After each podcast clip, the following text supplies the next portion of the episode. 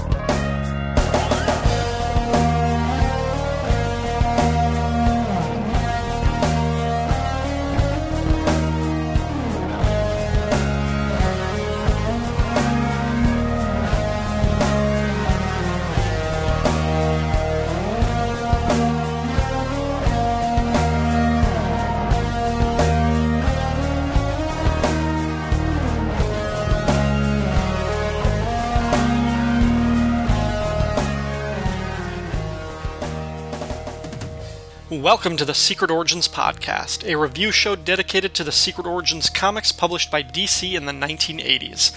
I'm your host, Ryan Daly, and oh my god, people, I can't tell you how nice it is to only have to talk about two stories this episode. These last couple episodes have been challenging for me. Always fun, always rewarding, but challenging. Now, for a little while anyway, we're back to doing two stories an issue, and I couldn't be happier to welcome my first guest back to the show. He's the host of Lonely Hearts, First Strike, and Oh Hotmu or Not, and like me, he's always just one bad suggestion away from starting a new podcast. Please give it up for Siskoid. Buenos dias, mi amigo. that is not my language. That is not? no. Wait, which one are you? I'm, I'm the Frenchie. Oh. I'm not a oh. Frenchie. I, Oh. I only I reserve that name for people from France.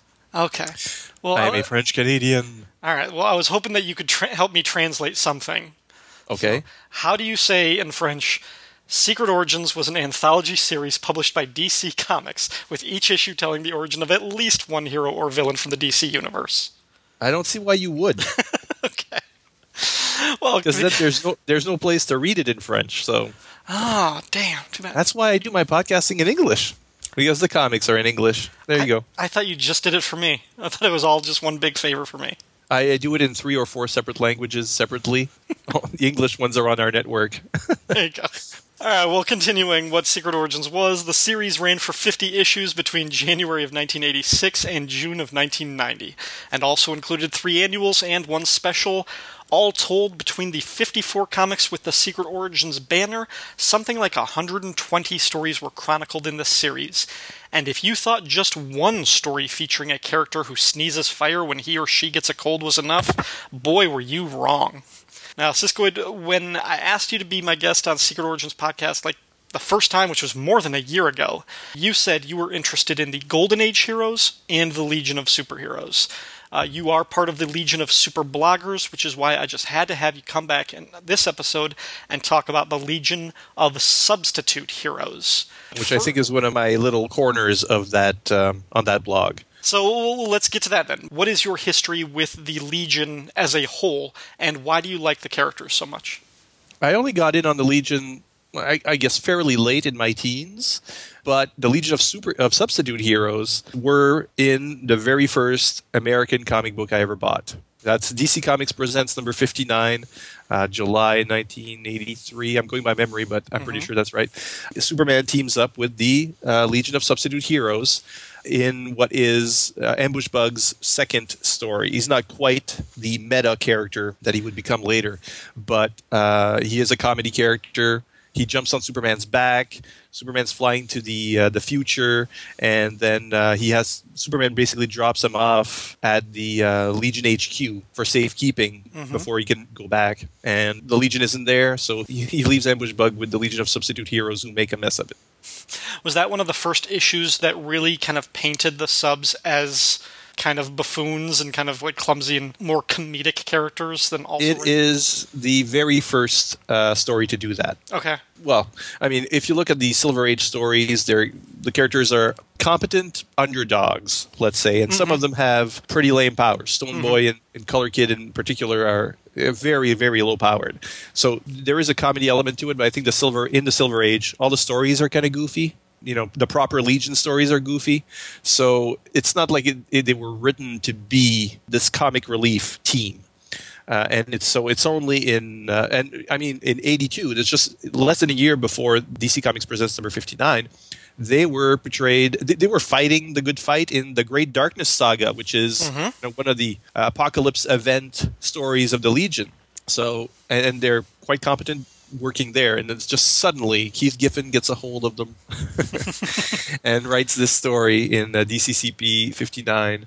And from there, I, I know we're getting into the uh, sort of the publishing history kind of thing here, but they'll only get a uh, the, Le- the Legion of Substitute Heroes special after that in uh, 85, which is very ambush bug like, where the characters are completely stupid and they help uh, Matter Eater Lad fight Pulsar Stargrave, who's like a major villain and they, they somehow win. But most of the characters are, you know, it's it's the kind of story that's very ambush bug like in the sense that suddenly things aren't moving fast enough, so you get a memo from the editor right splot in a page and tell, telling Giffen to move it along, and then suddenly everything moves along magically. It's that kind of almost non-canonical story. But aside from DCCP 59, that special, and this issue of Secret Origins, that's almost it for the uh, comedy version of the Substitute Legion. And yet, it's one of the most, it's usually what your mind goes to as a reader when you think about the subs, uh, either fondly or not. A lot of people were, did not like this approach. Uh, but really, there's like these three stories, and then very, very recently, Brave and the Bold number 35, which used this version of the subs. Otherwise, they've either been competent under, well, they've always been competent underdogs.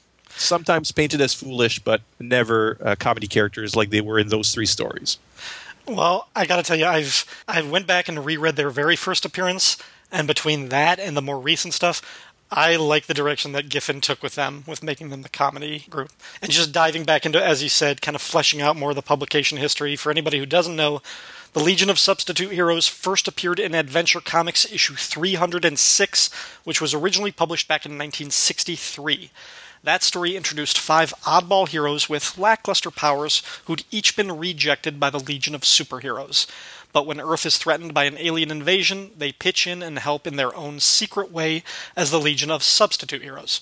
Throughout the 1960s, the subs appeared sporadically in nine more issues of Adventure Comics, as well as in Superman's pal Jimmy Olsen, issue 72, and Superman's girlfriend Lois Lane, issue 47.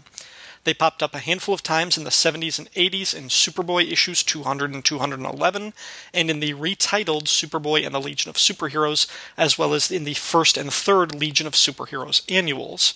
In 1985, as you just mentioned, they starred in their very own Legion of Substitute Heroes special, which sported a cover featuring a photo of the team paperclipped to a memo from the sales department at DC to editor Dick Giordano asking if he really expected anyone to pay for that comic.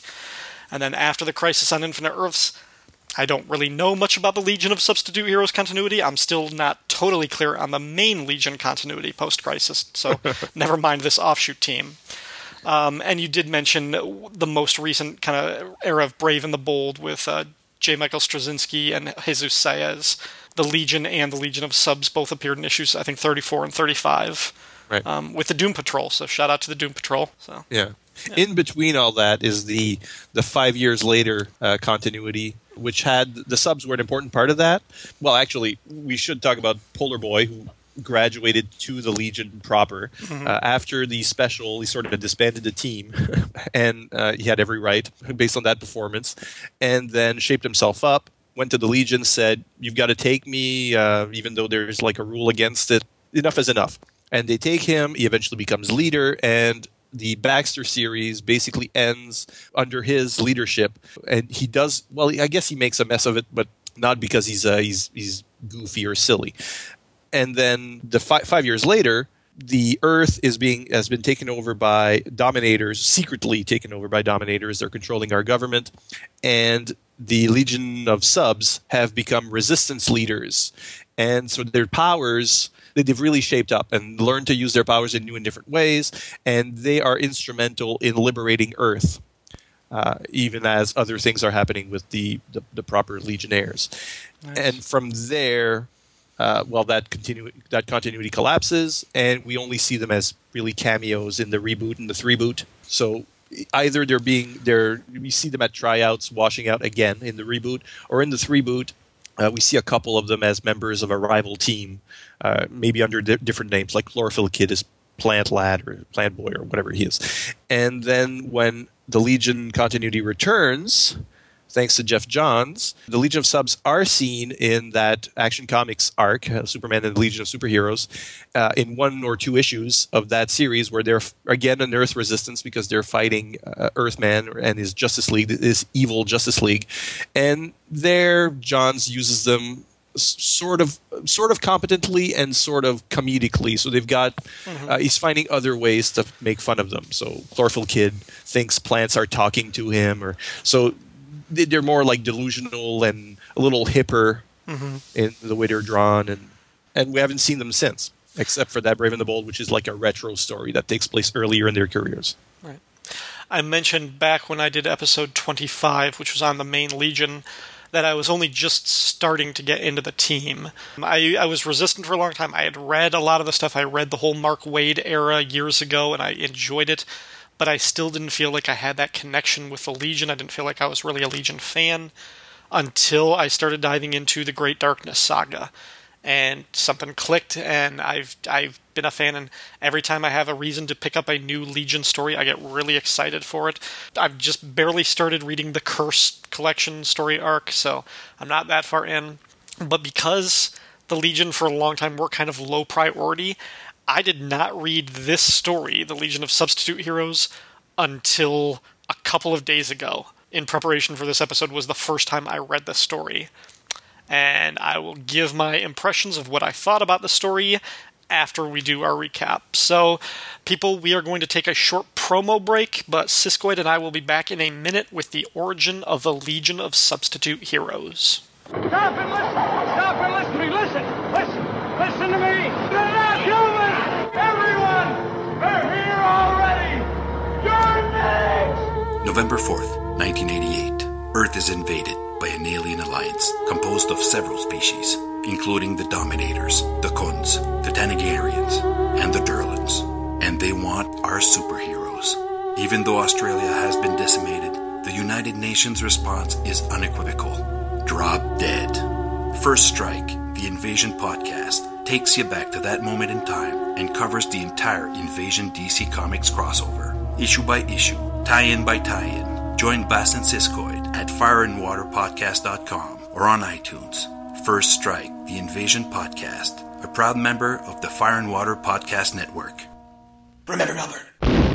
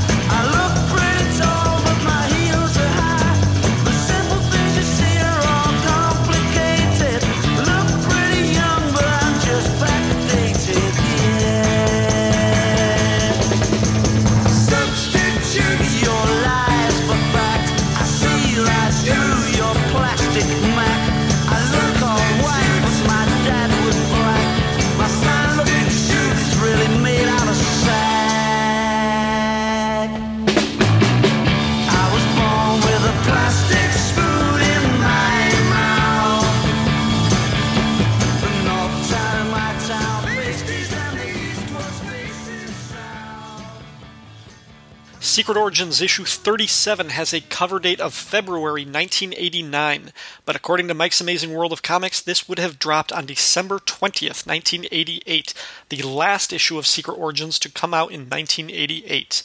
The cover is by Ty Templeton and features the Legion of Substitute Heroes trapped in a giant light bulb by the villainous Dr. Light, who is the other story in this issue. Dr. Light shouts, Ha! Witless fools, soon you shall feel the power of Dr. Light's three way bulbs of death, and he prepares to throw the switch on his death trap. What do you think of this cover? Oh, it's great. It's a great cover, uh, and I imagine Stone Boy will save the day somehow because he's not part. He's not in the trap, uh, unless he's maybe it's a bulb we don't see. But I only I can only imagine that he will drop from the sky like a stone and break the glass. this is how this story would go. That's all it takes. Uh, it, it's a very much a Silver Age cover. I mean, the the art style, of course, is very different, but this is what you would see the villain speaking the word balloons on the cover, you know, foreshadowing what the story is, even though this isn't a story that we get. They don't interact with each other. But it's a cover that tells you a story in itself.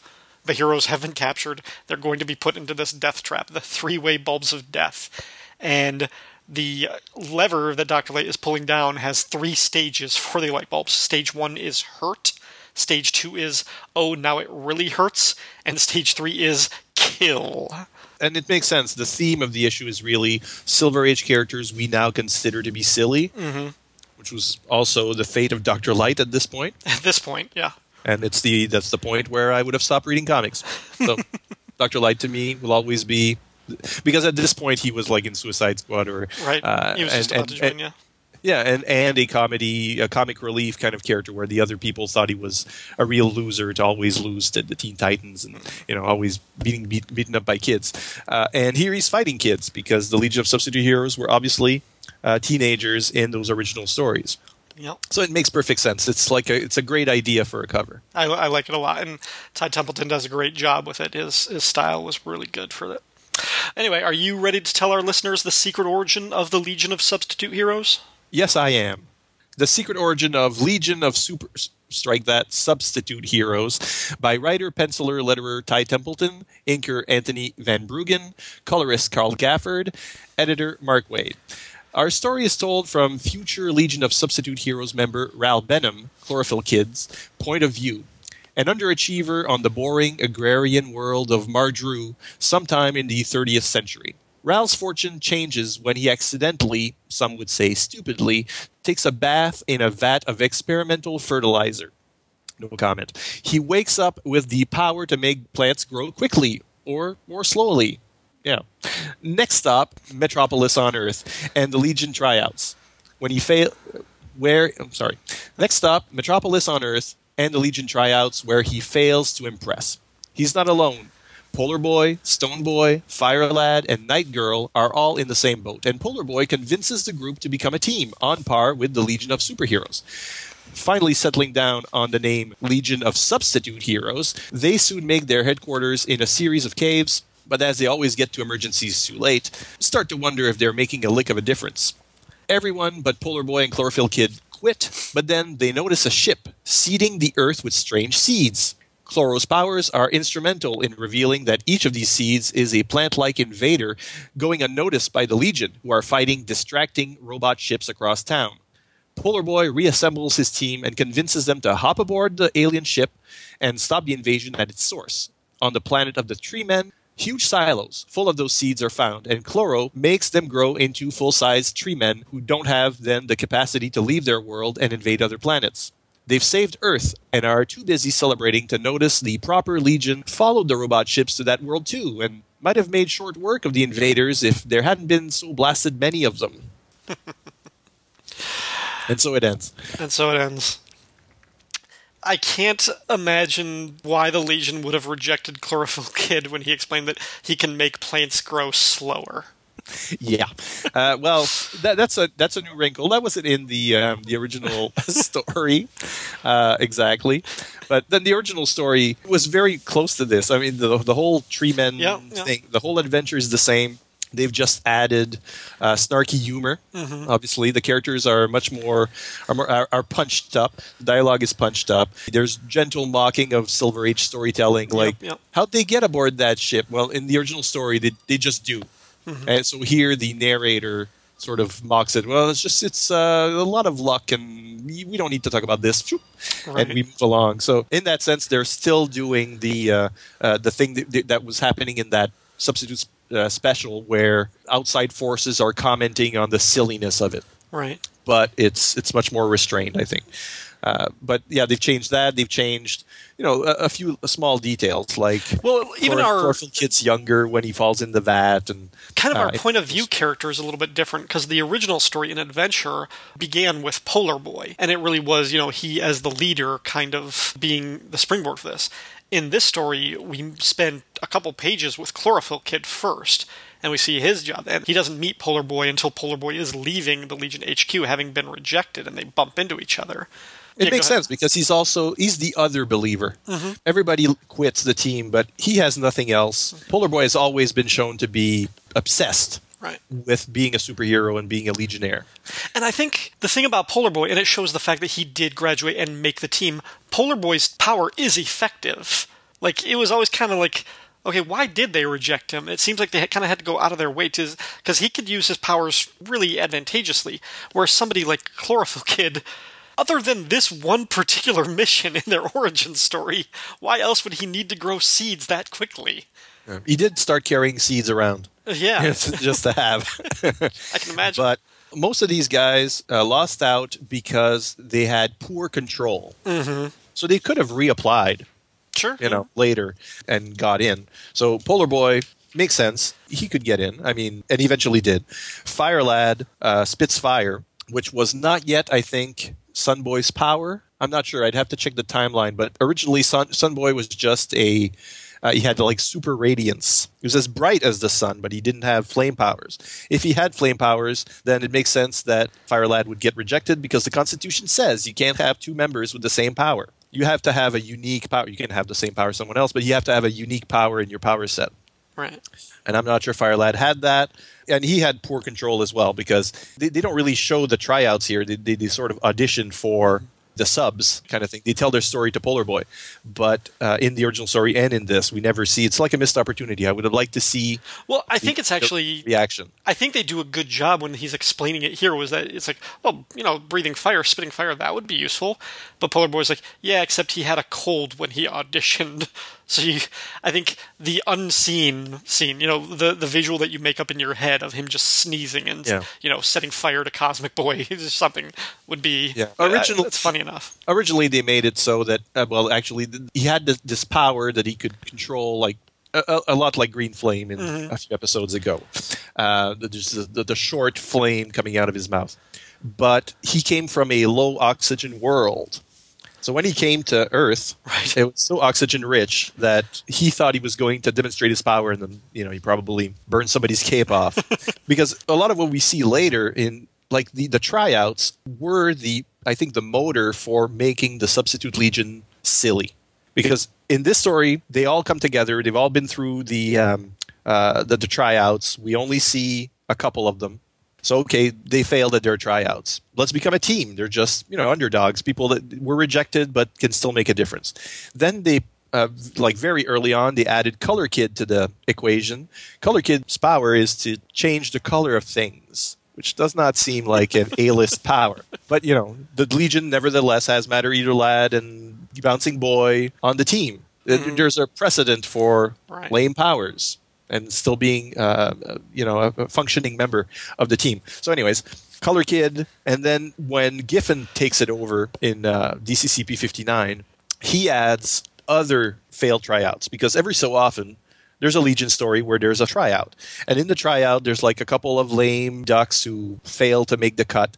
And then maybe somebody makes the cut, but he's a villain or, you know, there's like tryout stories. It's, it's one of the tropes. And the failed characters either go on to become villains or Giffen absorbs them into his substitute legions of Porcupine Pete and Infectious Lass and Doubleheader, whose power is to split into two people over the span of his life. So when I first saw him, he had two heads, but I've seen earlier stories where he has like two faces coming out of the same head. Uh, you'll eventually become two people. So these these characters, an antenna lad who can you know, hear radio. Anyway, so You didn't, characters. you didn't even mention my favorite character in this story is the one who doesn't join the team, which is Estimate Boy, whose power is guessing your weight and guessing your shoe size and guessing, making estimates, and he's always wrong. Like, even if he was dead on, even if that was a dependable power, what use would the Legion have for it? I know. Well, you say that, but the Legion has employed a character whose sole power was being good at business. That's happened. They've got And- Brainiac 5 and like supercomputers. yeah, so it was like a Brainiac Five, and then there was a the character was called Morrissey,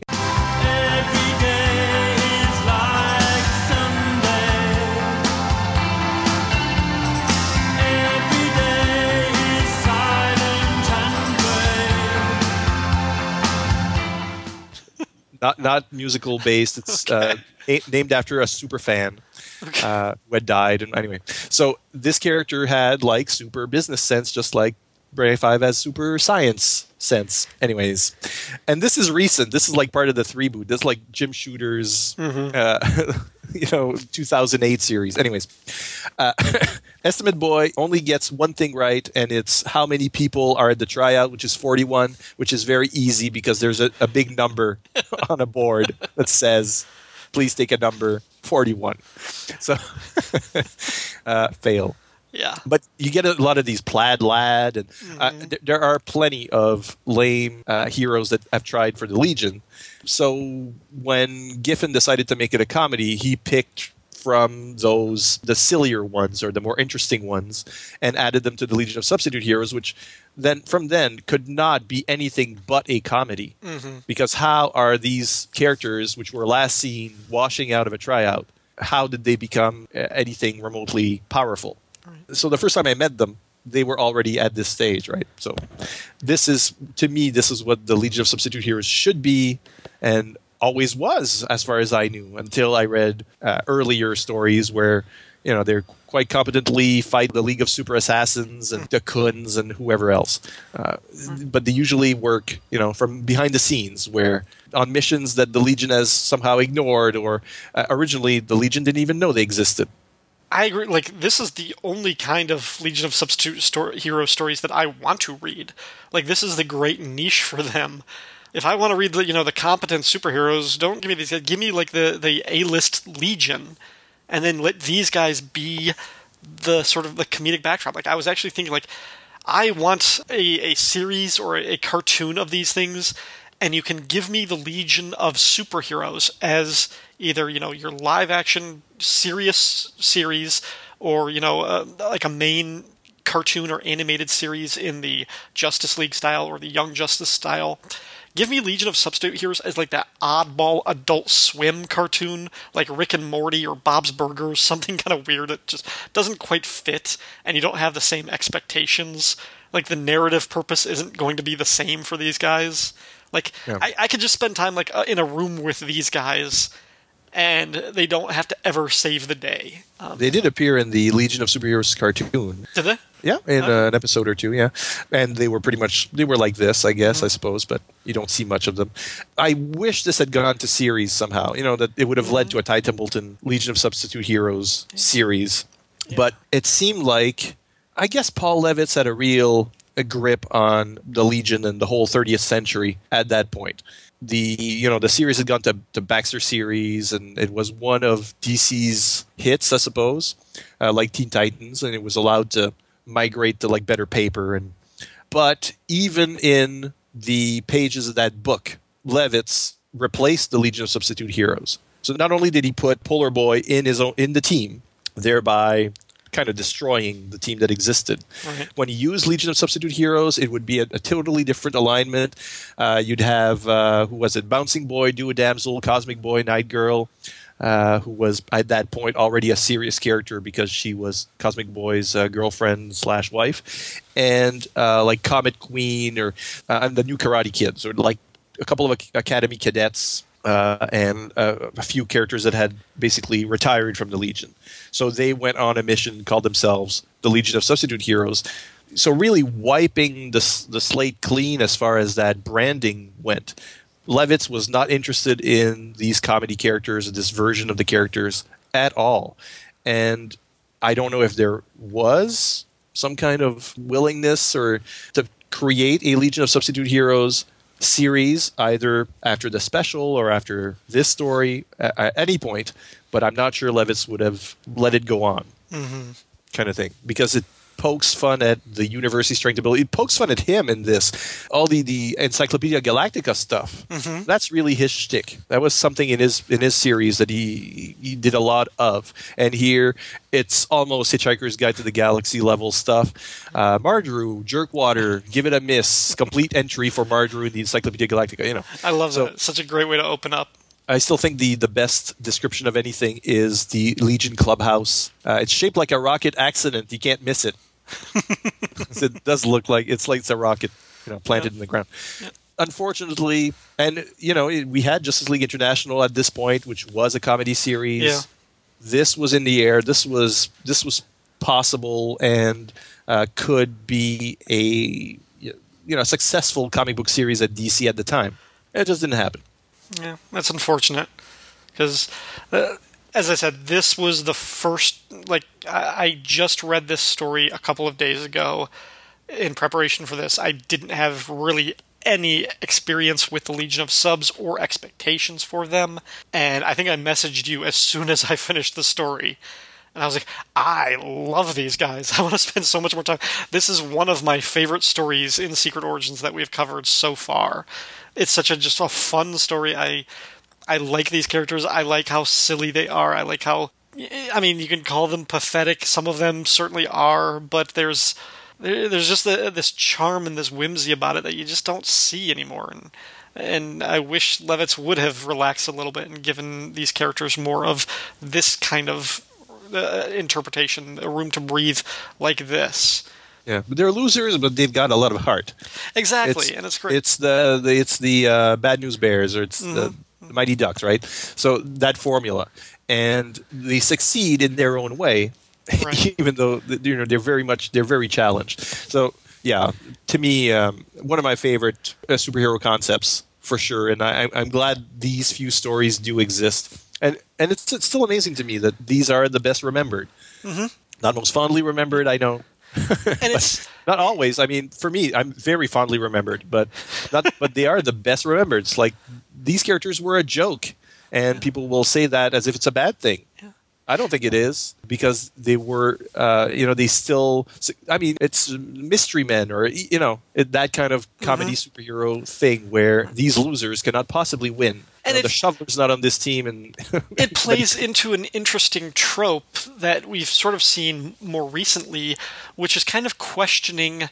Okay, like maybe it's almost like a numbers game. Exactly how powerful do you have to be to be considered, you know, a superhero or a super powerful person? Like, if you're just a little bit faster than average speed, if you're faster than human but you're not faster than light, uh, is that you know a superhuman speed or is that just the fastest person we've we've counted? And I, I got to the end of this story and I thought this story was tailor made for my friend Paul Scavito, who's been on the show before. He covered the secret origin of the whip. And I, I talked to Paul about this before. If he, if Paul was an executive in Hollywood, the first thing he would do would be to greenlight a show called Son of Manimal, because he's fascinated by the question. Is like, okay, if you got somebody who's like half man, half animal, or if he can turn into an animal, what happens when you break that down like genetically into like the twenty five percent animal? Like, get like, okay, does he turn into animals, but only certain animals? Is he only like turn into hybrids? Is he just a little bit hairier than usual? And those questions fascinate him, which is why I think he would love this whole team and this whole concept. He would love the character who can turn into stone, but then is completely immobile. And if he wants to be useful in a fight, he's dependent on other people picking him up and either carrying him like a batting ram or throwing him like a rock. He would love a character who's who can make plants grow bigger and just hope that he can use that offensively in a fight somehow. yeah, he doesn't control the plants. He just makes them grow. It's not Swamp Thing. It's not you know Poison Ivy when they kind of say that she can control creeper vines. No, he just he makes them grow faster than usual, or if you needed to, he can make them grow slower for those times when your ficus is growing too fast. And we haven't spoken a lot about Night Girl, but you know, she, she's only super strong at night. And I noticed, and we talked briefly about when um, in the the last Brave and the Bold series uh, that Straczynski did with Jesus Saiz. Uh, when he ended the run on the two-parter with the Doom Patrol and the Legion of Superheroes, and then the second part of it was the Inferior Five with the Legion of Subs. He did kind of have Night Girl as the team leader, and she was the one kind of serious person. She was the one person who kind of looked around and thought everybody else was being stupid. a bit like this. This Mm-hmm. also does that with her. Uh, she was always like too good for, but she came from a different background as well. She was a superhero Right. on her planet, Right? She was where the it's big, eternal night. Yeah, right, big fish in the small pond, and once she comes to Earth, she's like, "Oh, I, I can't do anything unless I'm in darkness." And the only reason she stays is because she has a massive crush on Cosmic Boy. Mm-hmm. So she's come to Earth not to become a superhero, but to become a super girlfriend. Which is, you know, it's perfectly Silver Age uh, to do that, and that's what she eventually did. But you know, eventually, all these characters were used, uh, and their powers were used interestingly. So Stone Boy learned to to move while he was in stone form, uh, because when he's in stone form, he's sleeping. It's like a it's a uh, on his planet. uh, Every six months, they've got to go into hibernation, and he becomes stone. So he has a tendency not to wake up. Know, he turns into stone, and then Stone Boy, you in there, uh, kind of thing. So he he learned through hypnotherapy to, to he's sleep. He's basically sleepwalking. So he's not a statue, but he, so he's sleepwalking through his adventures and can and can move. So they they found ways to. To, to make the characters uh, more powerful and more interesting, uh, the same thing happens to, to, to all of them. Really, they grow into their own, and you've got some nice uh, sequences with um, uh, Night Girl teaming up with Shadowlass, so that Shadowlass like creates an aura of darkness around her and makes her go you know all out at any given time. So as a team, that's it's true that Stone Boy isn't very useful even in this form without a team. He needs someone to use him as a bat, but. Uh, and that person has to be Night Girl, I suppose, and so it has to be Night. But so they've got a lot of challenges. But yeah, you know, it's it's that kind of together we can achieve more, and that's really the lesson of any superhero team. Hopefully, not just the underdogs, but especially of the underdogs, where your flaws become your your strengths, or you know, the friendship between the characters and the chemistry between the characters becomes their strength. And is there a team more losery than the subs? I don't think Hero Hotline. I mean, okay, yeah, Inferior Five. The Inferior Five are the, the worst possible team. Yeah, yeah. But that's it. I was going to make an outsiders joke, but I will. I won't. Uh, the outsiders are bad for a different reason. They're, they're not meant to be losers. Yeah. They just are. a few quick notes on the story itself on page 13. So after the Legion of Subs gets rejected by the proper Legion um, as sort of their consolation prizes, they all get their flying belts. They don't have the Legion flight rings, but they have their flying belts. Yes. But in this scene, when they're meeting up with the actual Legionnaires, we see Cosmic Boy, Bouncing Boy, and Ultra Boy, and they all seem to be wearing the same flying belts. Yes. Was that a mistake, or shouldn't they be having the flight rings? The flight rings weren't invented yet. So When were those? In- Um, a, a bit later, but the flight belts were the standard. Originally, when the, the, the Legion premiered, they had like jetpacks, and then uh, they had the flight belts, and the flight belt was your consolation prize if you didn't get in. So like a lot of people get flying power. I mean, I would have gone to, to a tryout with nothing just to get a flying belt. I didn't Right. know that. But I didn't. th- yeah, and later on they invent the um, the flight ring. I've I've read the first couple Legion appearances. Why did I kind of think that those were there right from the beginning? Either uh, in the, first appearances, it's jetpacks. It's jetpacks for a little while. For the first um, the first couple years at least, but there aren't any as many stories. Uh, but um, if I uh, look at the original, look at scans of the original here, they don't wear anything. But um, but you don't see them flying. I guess they only put them on if they're going to be flying. Okay. Those Twinkie belts. Yeah. Yeah. So the characters have have them on and off. It's something you wear if you're going to fly somewhere. It's not something you have on at all times because it's it's kind of a ugly thing. Yeah. Okay, But I didn't realize. yeah. I I would be curious to know when the flight ring was invented, like what issue that appeared in, or where where in that history that came about. That'll be homework for somebody listening if you know that offhand. Uh, and then the other thing that I had, I, I looked it up. Um, I'm Uh, not I've got I've got your answer. Oh, The Flight Ring debuted in Adventure Comics number 329 in 1965. So okay, so the this story would have taken place in 306. I think that was their first appearance. yeah, So, so two years, two years later. before. Yep. So Okay. we're still we're still with flight belts for a little while. Okay, I okay. I had no idea. I thought the rings were there from the beginning. All right. Okay. Cool. um, something Legion else. That, Legion lore. Uh, something else that I looked up, and I don't know enough about Ty Templeton's work before he joined kind of the DC Comics. Um, but according to Mike's Amazing World, this was the first script that he ever wrote. Now he did contribute one of the text entries to one of the to Who's Who in the Legion of Superheroes. He he wrote one or two of the entries for that one. So he had he had written before, but this was the first comic script, according to Mike's Amazing, that he did for DC.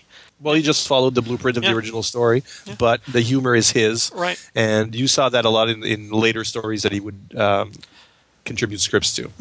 Yeah, I think where he took license, he did he did really good job with it. I, I think this is a good synthesis of funny art and funny script, but working together to tell a story that is full of love and heart and that sense of teamwork and camaraderie overcoming the obstacles. It's it's a really good story. I, I loved the heck out of this. This was so charming uh, to revisit, and I mean that that's sort of what I hold so many of these stories to. When I get to the end of it, do I want to read more with this character or this team? And I got to the end of this one and I was like, yes, where can I find that DC Comics Presents? Where can I find that Legion of Subs special? That's definitely an endorsement for the story. Yeah, but for us back then, it would be a um, 20 year wait before these, these substitute heroes would, hap- would appear again. Well, But at the same time, if you don't demolish them, if you don't make them this ridiculous, then all the the later stories where they do come into their own lose their power.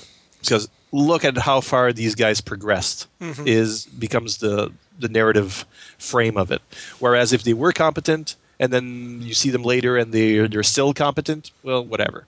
or in the case of Dr. Light, if they started off competent and just progressively got weaker and weaker and weaker and weaker to the point where the only thing you could do to make them interesting at all is turn them into a despicable no that, that did not happen. I, I don't know what you're talking about. Okay. I, I quit comics in 89, uh, in 1999. so those stories, I never read those stories. All right. All right. To this day, I need not read that story. You don't. Eh. I, I am a denier. Other good Legion of Substitute Hero stories that you would recommend? I mean, we kind of. th Yeah. There aren't a whole lot, so I feel like we've been through those. It's it's tough because the ones we do, like this Legion, this version of the Legion, uh, there are four issues where they're funny, basically ever in the history of comics. Uh, otherwise, appearances are sporadic and come in short supply, and you're not going to recognize these characters exactly. Uh, I would, uh, however, and she's not part of this story, but Infectious Lass was a member of the Legion of Subs. Uh, she had the power to give people diseases and wasn't very good at controlling them, so you know, stay close to the bathroom. And uh, but she was an integral part of the Doctor Thirteen Architecture and Mortality uh, story, and that's been collected. Okay. And it's very much in this tone. Doctor Thirteen assembles a team of cross multiversal uh, from across time, let's say loser heroes, um, and uh, like there, there's uh, there's Anthro, the uh, the cave boy, at one end, and Infectious Lass at the other, and you've got I don't know Captain Fear and uh, different people. So that book is very much in this vein, and does feature a substitute hero, even though it's not one of these uh, from the Secret Origin story. And Still, her power was giving people diseases. yes. My day, we would have had a different name for her than Infectious Lass, but sorry. yeah, that's all right. So, but I recommend that, and that's as close as I can recommend anything that's a collection you can find easily I that will have substitute heroes um, uh, in it. I forgot that they did appear in that uh, Superman and the Legion of Superheroes by Geoff Johns and Gary Frank. I need to. I'll need to look at that again because I forgot they were in that. And I know you're right. Like they weren't used to the same effect, but I would No, like it's, to it's revisit fun that to see them there, but they've got like one big set piece Yeah, yeah. in uh, eight six in action is eight sixty two, I think, or maybe Mm-hmm. eight sixty three. So, um, still, that yeah, it's it's hard for Le- Legion of Substitute. I mean, you're gonna have to go to bargain bins and Right. try to find these issues. I'm, I'm sure if you can find a, a Legion of Substitute Heroes special for I don't know five bucks, mm-hmm. that's a good deal. Unless you're Professor Allen. Oh no, well yeah, He's like, I don't, I don't know any place that has quarter bins anymore. I don't know where he's shopping. is it still quarters? I think it's anything under a dollar, right? Maybe. In- Maybe that- inflation has caught up to the good professor. Liar. well, any final notes on this story or on the Legion of Substitute Heroes in general? Uh, well, maybe in the way I'm going to shill for my stuff, uh, Okay. because you, usually I shill for Siskoid's blog of geekery, right? Yeah. Uh, and the, our other shows on our fine uh, network. By all But means, I- plug yourself away. yeah. Oh no. Well, you know, uh, you, you you plugged it in, at the beginning of the show, uh, but I'd be remiss if I didn't mention not just the Legion of Super Bloggers, but uh, in particular the Hot or Not feature I run with the girls, the same girls that are on the and this is the feature that gave birth to Oh Hot Moo or Not, one of our, one of our shows. That started as Legionnaires Hot or Not, where it's a text based chat where uh, I present the different legionnaires to these these women who have no legion knowledge whatsoever, and then they go to town on him and and her. Usually, the um, we've, we've done all the legionnaires, and the reason I mention it is because we're doing the subs right now. Okay. So we're already down four or five subs, with a couple more to go. Uh, so if you want more funny Legion of Substitute Heroes material, that's one place you can go. I need to go back and look at those because I'd be really interested in what they said about Timberwolf. not as hot as I would have thought. Really? I was sure it was gonna like fire on all pistons, but no, they called him a lame Wolverine clone, even though he came first. and then they were not in. They, they were. They did not like the hairiness of it. Anyway, some, so, sometimes this surprised me. That's why I always I used to tease. Who I don't remember who I was. I used to tease somebody that my favorite version of the Legion of Superheroes was the Shi'ar Imperial Guard that Claremont and Cockrum and Byrne created that were specifically just rip-offs of the Legion. Especially because Cockrum designed half of them based on what, like, his rejected concepts for the Legion. And sometimes his not so rejected concepts. If you see Timberwolf originally is the same as that that Imperial Guardsman. I don't know his name. Yeah. They did just the same, same, same. So who?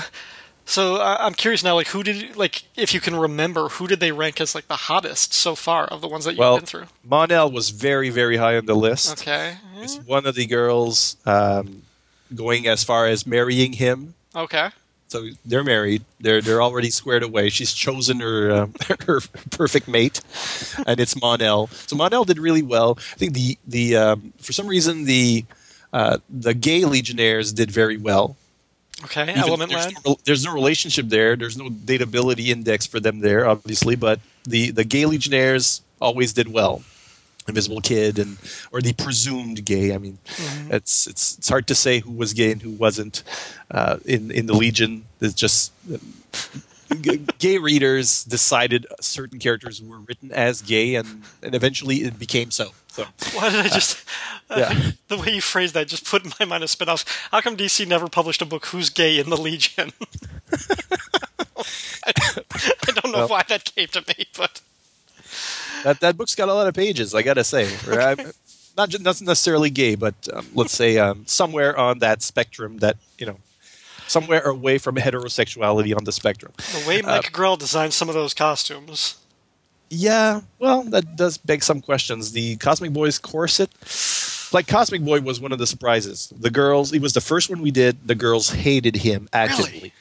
Yeah, there was something about him they hated, and they do a lot of projection where they're putting. I don't know. They're they're they're they're, they're, they're looking at faces drawn by whoever, whatever the who's who artist is, and they're projecting personality traits on that on the character that may or may not be part of the equation. But then sometimes they really get it right.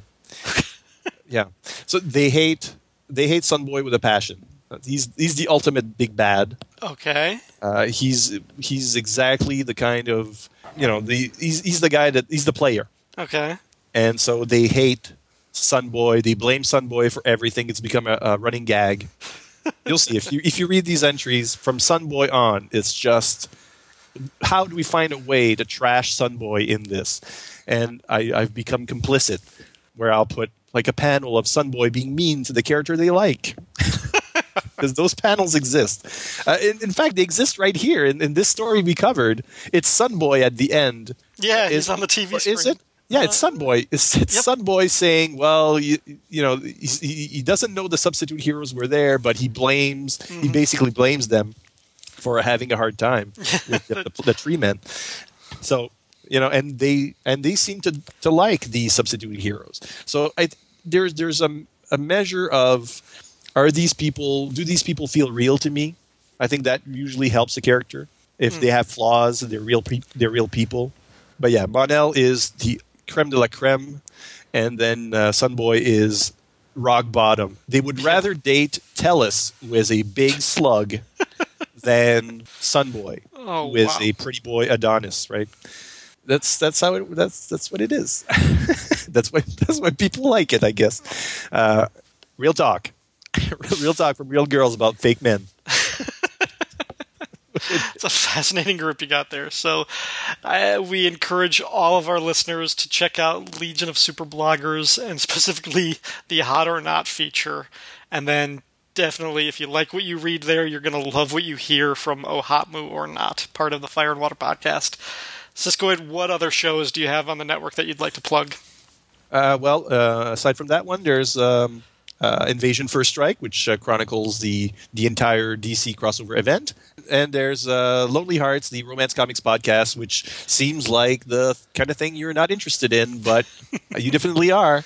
It's got little theater pieces, and uh, it's Invasion is obviously my bread and butter at this point on the on the network uh, because people fondly remember that crossover event, and people like indexing series uh, like your own, you know. Yeah, of course. But the other two are basically podcasts that you didn't know you wanted. is, is how I brand them because uh, they're you know it's like subjects you're not sure you'd be interested in, except you know it's pretty funny. And it's, I'm not, not tooting my own horn. It's really the other people that I work with uh, who break the the humor, and I try to you know try to be the straight man who coordinates the whole thing. It, I mean, it works. Neither of those shows would necessarily be up my alley, Ohatmu or not, or First, or not First Strike. First Strike is great, um, but the Lonely Hearts. But the fact that you've assembled your little, you know, your cast of, you know, guest hosts and crew and and your rapport, the chemistry that you all have together, you make those shows work, and those are hilarious. Like I, I never get tired of those. Just for for you guys, it's as often or not. It's when you guys go on your tangents when you're not talking about the material. That I think that's some of the best work in the in the shows. So And that's why you like Fern so much. I can't help it. I do. He's uh, he's the master of uh, digression. Well, Siskoid, one more time, thank you for being part of this episode of Secret Origins. Uh, I'm I'm glad you were you got to share this story with me because people, like I said, this was surprisingly one of my favorite stories that I've encountered in this series to date. Um, I had no expectations going. For, I actually, I would almost go on to say that I had adverse expectations for this particular group, um, and it sucker punched me with how delightful it was. It's just so fun. Um, I want to read more of these guys. I want DC to publish more with these guys. So thank you again, Siskoid, for being part of this episode. It's my pleasure. I'm glad you didn't go for uh, someone else in the the super bloggers group. Never. Uh, you know, because you've had me on so many times now. It's well, it's same old, same old, right? You'll be back. Uh, but I, yeah, oh, okay. But I do think that the you're getting. I'm seeing a lot more comments now on the um, uh, on the show that the golden era of Secret Origins is over, and then Roy Thomas left, and now it's you know whatever's popular at this point, or whatever editors want us to to read about.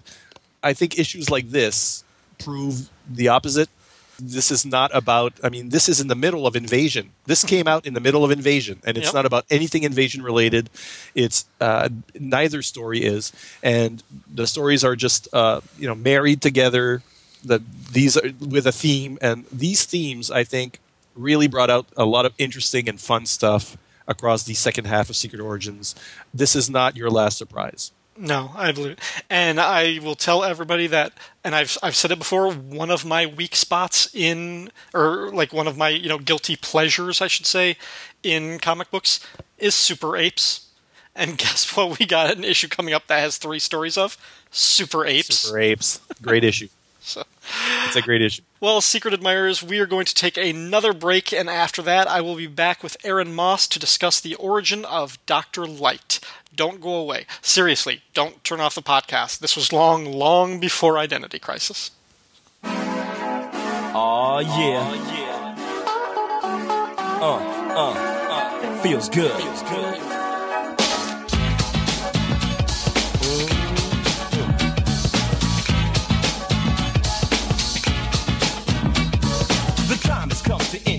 Enjoy. Hello, greetings, and hi there. This is the Head Speaks podcast. Hey there, true believers. Welcome to the Task Force X Headcast.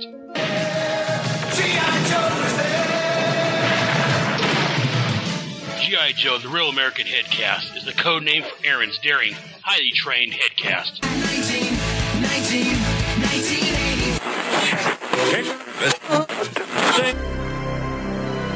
Hello there. My name is Aaron Moss, and this is the Starman Manhunter Adventure Hour. Hello, my name is Alexis Mox. This is my show called Alexis Beat. And all of these shows can be found on the Headcast Network. Look for it on iTunes and Stitcher Radio.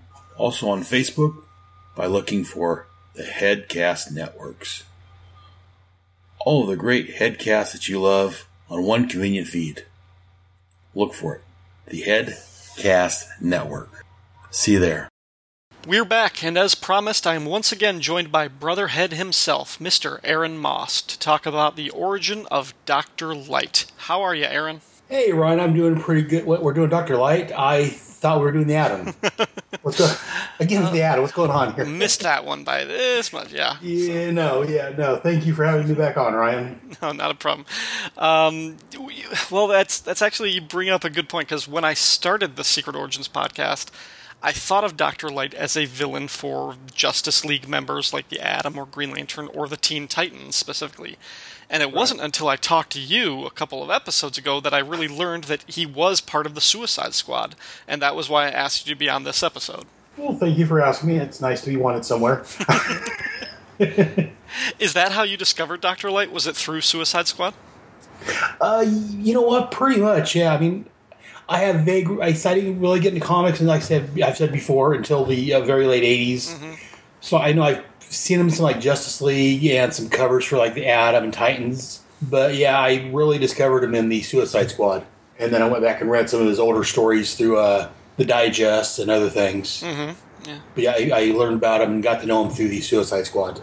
my first experience with Doctor Light in the comics was Identity Crisis, I think, Oh wow! um, which le- leaves an impression. yes, it does. But after that, I went back and I started, you know, diving into a lot more of the Silver Age comics from DC from the Showcase Presents, and I saw him Right. in Justice League, I saw him in Green Lantern, I saw him in the Atom. I was like, boy, this is a, a really kind of cool, unique villain. He's got a great costume design, and I like the gimmick.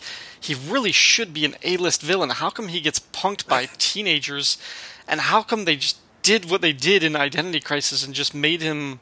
Ah, they just this guy deserved to be a much more significant character, I think. But Well, I think his lowest point was when he was beat down by the little boy Blue back in the uh, the Flash yeah, that was that bonus book in the Flash book here. that was the one right right around right before this issue of Secret Origins came out.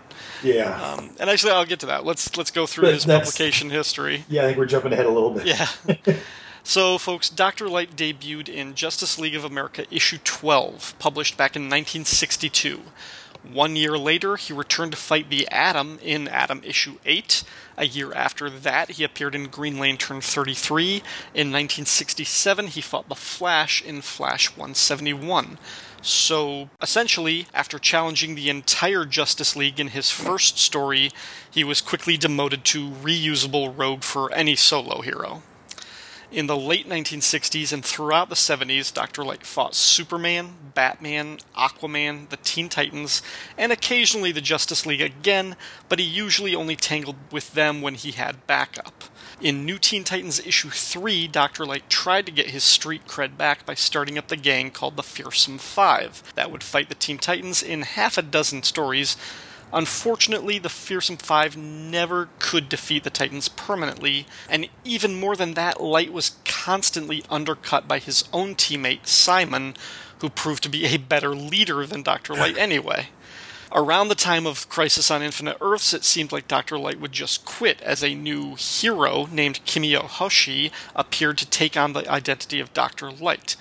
But the original villain would not go away. After the crisis, Arthur Light appeared in a backup story in Flash issue 12, which we just mentioned, where he escapes from a prison bus only to be recaptured by a new Little Boy Blue and the Blue Boys. And yeah, I think, Aaron, I think you're right. That's about as low as it gets. but once back in prison, Dr. Light heard a rumor about a certain squad that goes on suicide missions in hmm. exchange for pardons.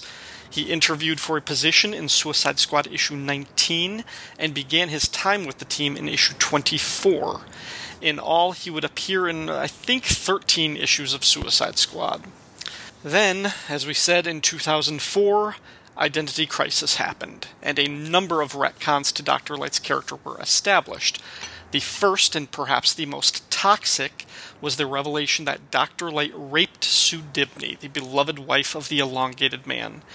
As if that wasn't enough of a seismic shift for the character's history, Identity Crisis also revealed that after the rape, Zatanna performed a magical lobotomy on Dr. Light, essentially explaining why he became such a loser that he couldn't even pose a credible threat to 12 year old kids.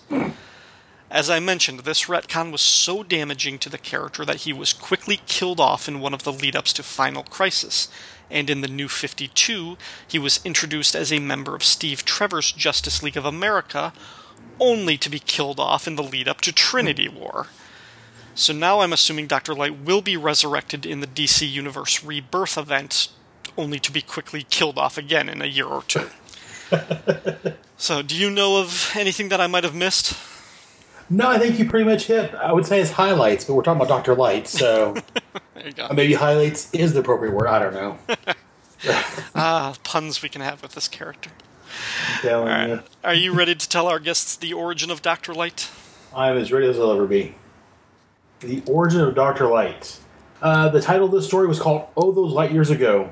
Writer was Craig Boldman. Penciler Mike Parobeck. Inker was Ken H. Branch. Letterer Timothy Hawkins. Colorist Thomas Ziuko. For the story itself, uh, when the power in his apartment goes out, Dr. Light is forced to confront a ghost from his past.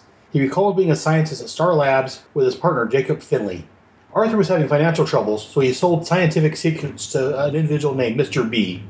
His partner, fascinated with the newly formed Justice League, created his own costume and decided to become a superhero called Dr. Light. Jacob, as Dr. Light, catches Arthur in the act of stealing from the company, but decides to let him go.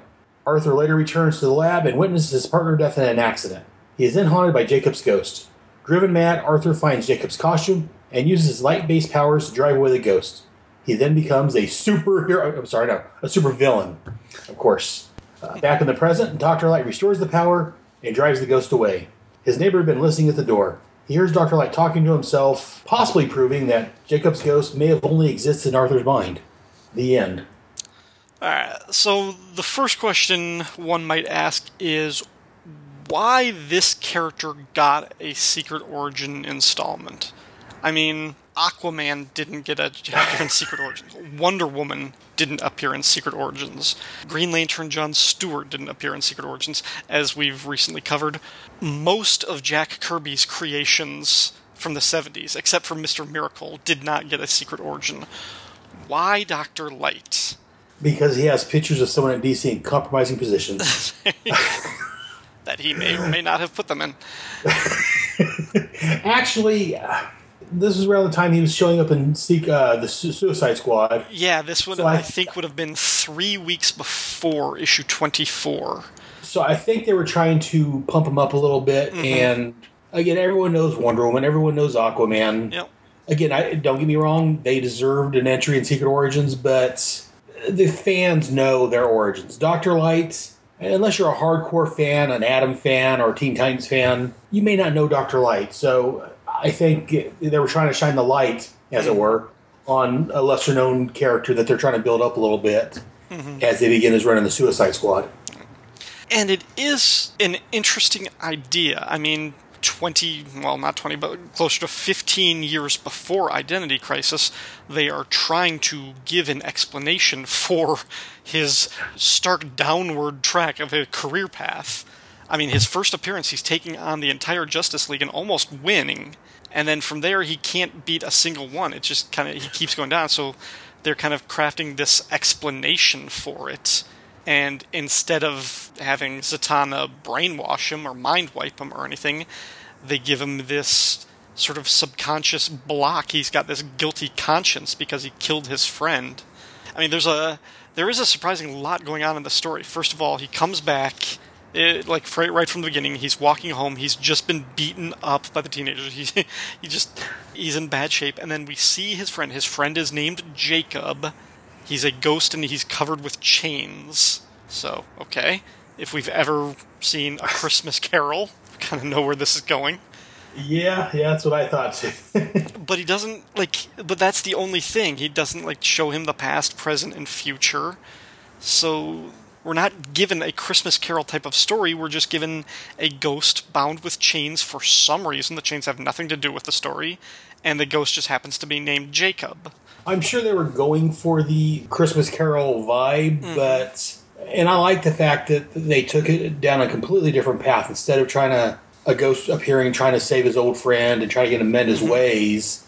Uh, this Jacob isn't quite doing that. This Jacob, if he truly does exist, Right. And again, it's in Su- Suicide Squad, that brings to light the whole does he exist or not? But that's another story entirely. Mm-hmm. But this ghost of whatever is instead of trying to redeem his friend, is trying to basically punish his friend for what he, for what he believes is for killing him. Mm-hmm. So This is a haunting. He, Yes. Dr. Light is haunted by his friend.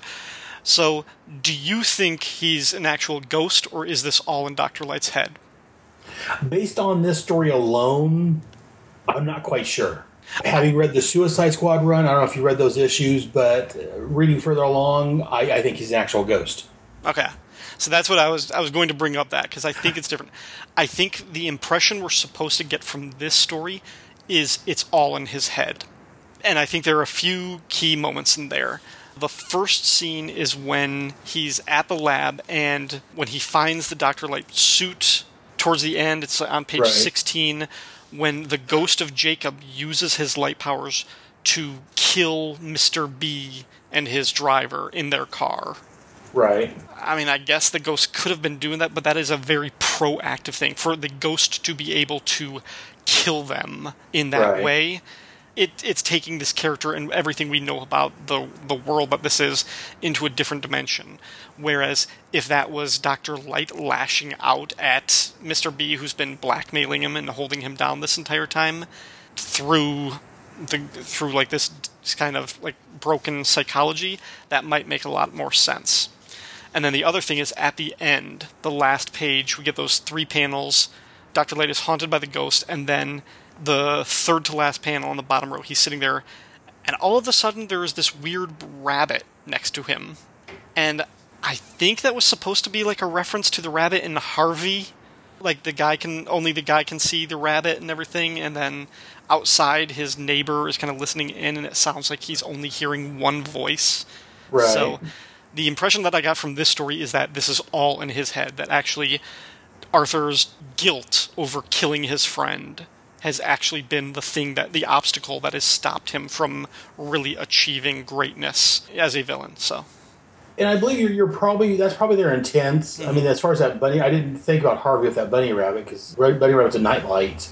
I know, but it's It's just it's oddly weird- placed, Yeah. and it's kind of utter. It's the the uh, perspective on it's kind of off. So I can see where you get. Now that you mention that, I, I can see the reference. Yeah, I mean, but it's just such a weird perspective for the nightlight, and it's so like large and Right. colored differently. So I was like, why would they show that unless that was supposed to mean something? So that was the first thing I saw was the rabbit and Harvey. That he's the only one who can see it. So I, starting to think about that, but now that you mention that, that is a very good point. I yeah now again now that you've mentioned, I can't not see it and think of it. So it's one of those deals. But and that's what I think they were going for here was that it's supposed to be a figment of his imagination. And being a, a wannabe writer myself, I try to think outside of what's, and so that's why I'm not quite sure. I kind of see what they're going for, but I wonder if, I mean, I in my own mind, I'm like, well, but is he really a ghost? Is it because he's a ghost? It's possible the neighbor couldn't hear him anyways. Mm-hmm, mm-hmm. I, I don't know. I, I I could go either way on this, but I do see that they're probably going for it's all in his head. Yeah. But having read the Suicide Squad book, that kind of changes his whole origin. Whereas if it's not in his head, there's actually a ghost haunting him. But again, that's for Suicide Squad down the line. Well, I mean, you can share with the listeners how does that play out with his story in Suicide Squad? And uh, and again, I'll probably mention this later on under recommended readings. But yeah, Suicide Squad 52 is called The Death and Life and Death and Life and Death and Life of Doctor Lights, where basically uh, his buddy uh, Jacob is they make a deal with the devil, and they both come back to life at different times, and they both find themselves being killed right away. And I think it was the story or so before this one when they were on Apokolips. Mm-hmm. Again, I haven't read, re- reread that story in a while, but I re- if I remember right, on when they were in Apokolips, Apokolips, Apokolips, uh, the ghost showed up and was encouraging Doctor Light to be heroic and do good deeds. And so when he jumped out there to defend somebody, if I remember right, Darkseid blasts and kills him, and the ghost shows back up, and uh, Doctor Light's a ghost now, and the ghost starts gloating that Jacob starts gloating that he was just urging him on because he knew he'd get killed.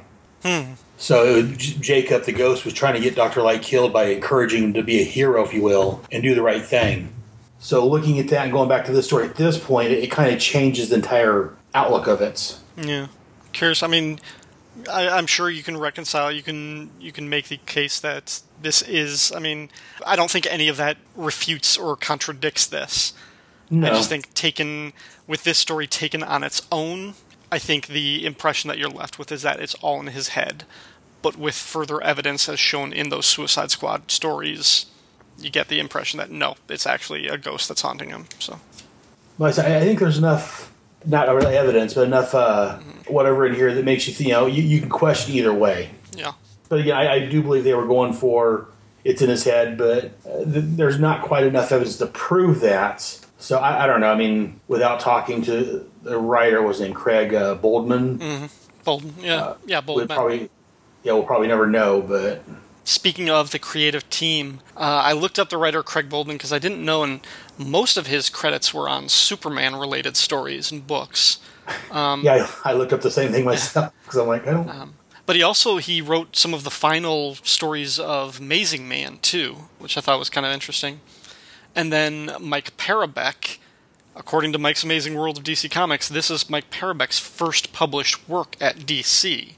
oh wow. Um, and this was, I think you can see that this was before he kind of refined his style because, you know, he would do more secret origin stories after this, and then in the mid '90s he was doing the uh, Justice Society of America series, and then I think I think a lot of people probably know him best as he uh, he worked on the Batman Adventures comic strip that was set in the Bruce Timm inspired animated universe. oh yeah, I forgot about that. I, I remember him most from the JSA Yeah. series. Um, but I think he definitely had more of that, a little bit of that cartoony style, and you can see where it's going from this story. It's it's not quite the same there, but it, it, I think it's it's close. You can see where it's headed. Oh yeah, no, yeah. There's definitely some hints that he's headed that way with, with the artwork in here. Not that it's bad art. I, enjoy, I enjoyed the art in this. Oh yeah, I I, I Uh, don't it's- think I've ever been disappointed by a Mike Parobeck thing. I think he was great. It's it's unfortunate he died as early as he did. Yeah, Speaking of the art, on page 18, the final panel, it's kind of a montage of uh, Dr. Light's greatest and lowest hits. Um, It's all of his, his battles against the Justice League. Um, in one side, we get him being knocked out by Dr. Light. Um, on the other side of the panel, we see him being knocked out by Hawkman. We see him getting carried off by his leg by Superman. But in the middle, he's got this disco ball light contraption that he's using against the Justice League. right. This is an homage to the cover of Justice League of America issue 12. That was his first appearance. Oh, okay. Um, except the figures of the, the Justice League here in this picture are different. Um, obviously, we have Black Canary in place of Wonder Woman. I mean, Black Canary wasn't a member of the original member. Never mind. Nah, not back in 1962. She was. Yeah. um, and then where Batman is in this image, uh, that was actually the Flash, and I think I'm assuming he just swapped them out because he already had the Flash pictured on this page uh, in the same panel. Um, so he just swapped one out for the other, and then Green Arrow at the bottom. That looks. I mean, that Green Arrow has the the goatee. That's more of the Neal Adams version of Green Arrow. Whereas Right. on the cover, he was the original, the classic look, um, Golden Age Green Arrow.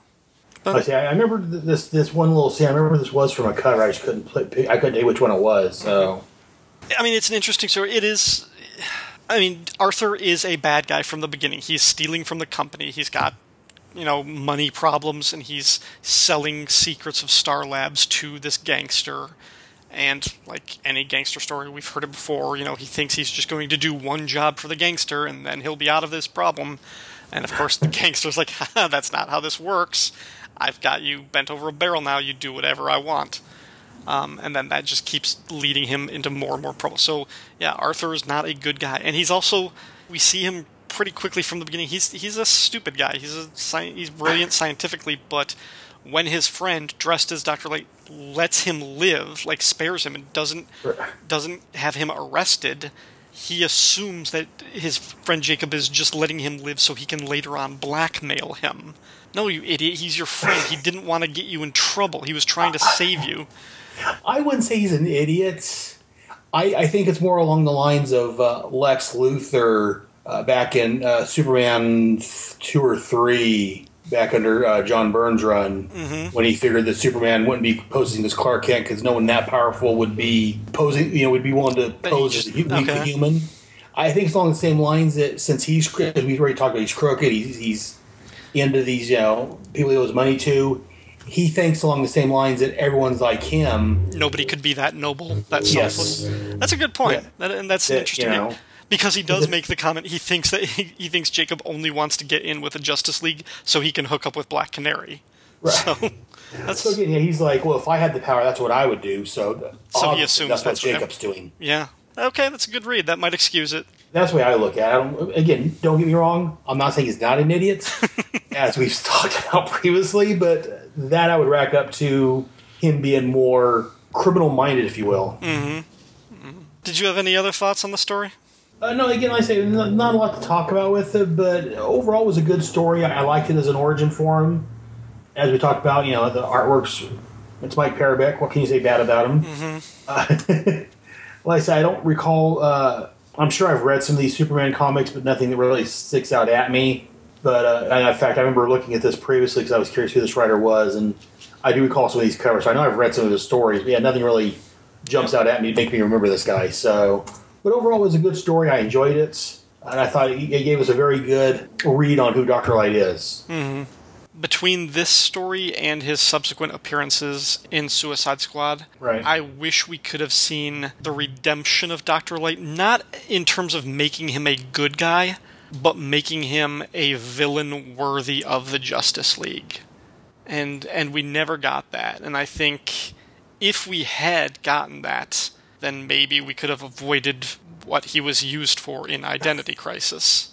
And we'll see how he was used in Suicide Squad. I, I'm fine with that because you know he started out trying to be a Just League villain. When he realized he couldn't handle that, mm-hmm. that's when he started you know attacking the, the members individually.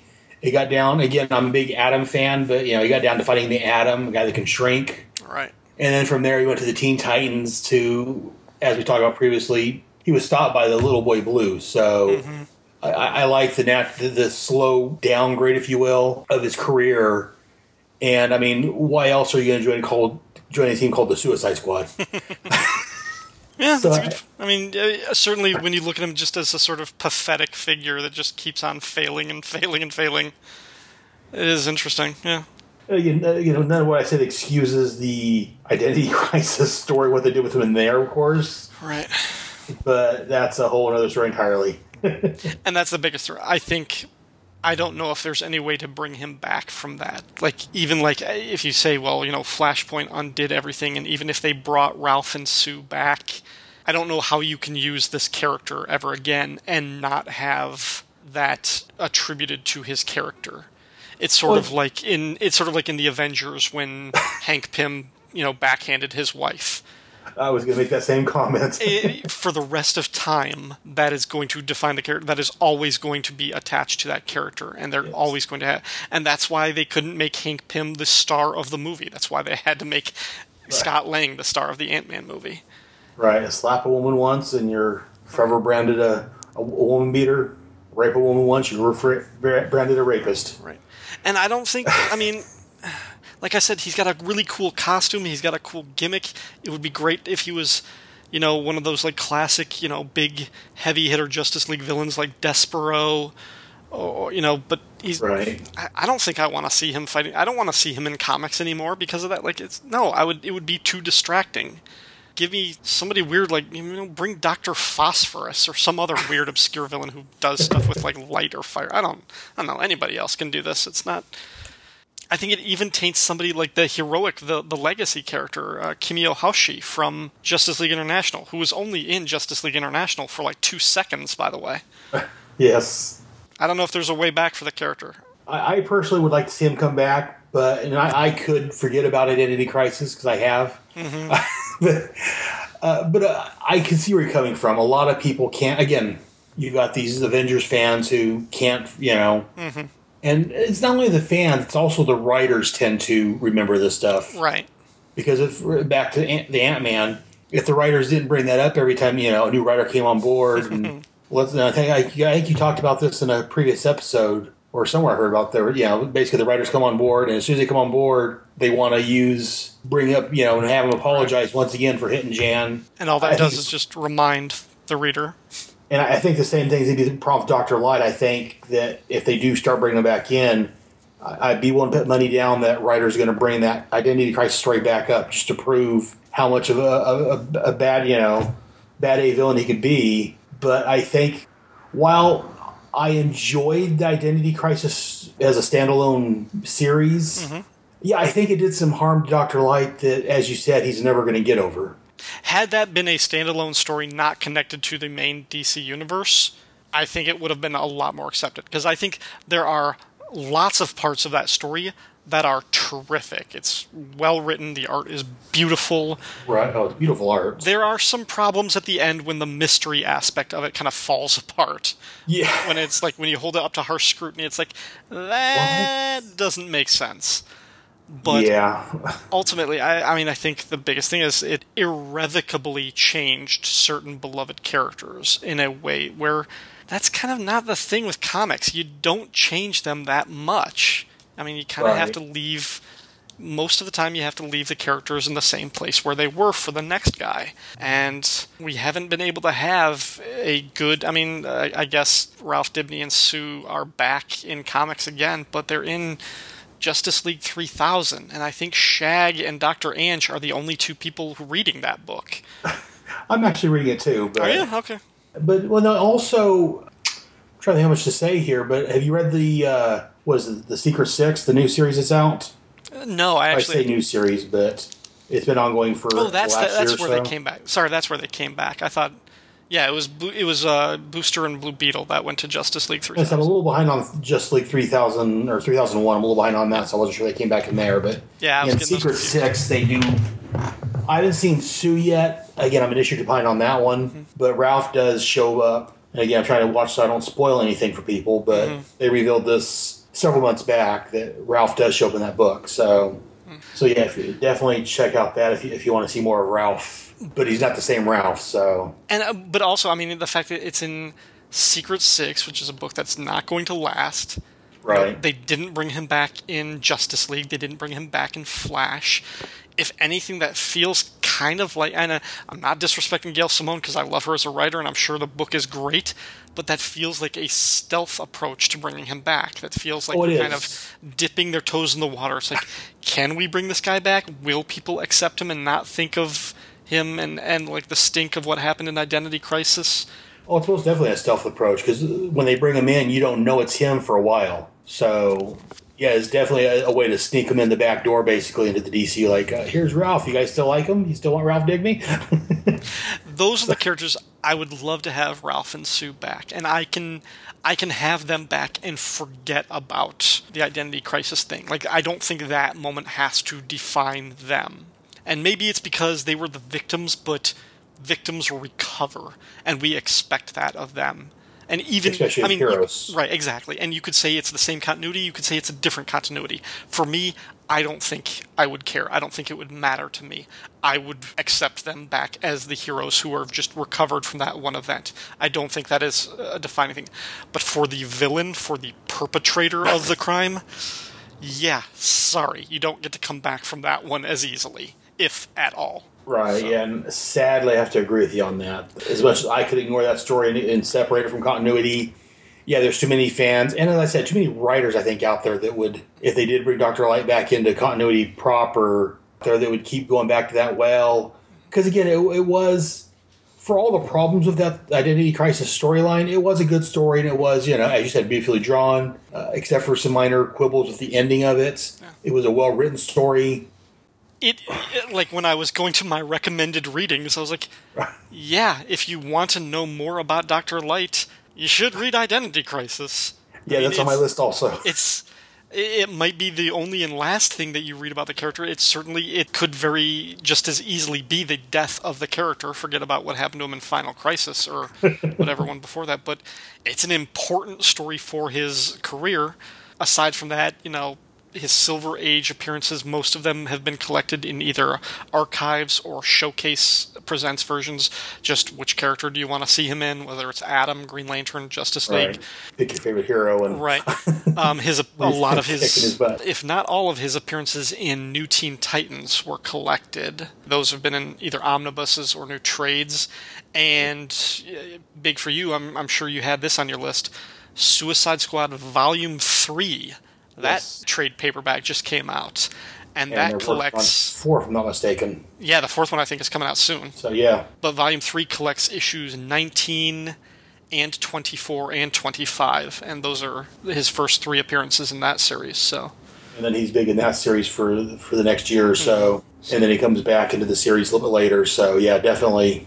Did you have any other recommended readings? Or Uh, the only other I can I can think of offhand is, is still Suicide Squad. It's the one I referenced earlier. Yeah. uh, issue fifty two. Jim Fern was a guest penciler on that issue.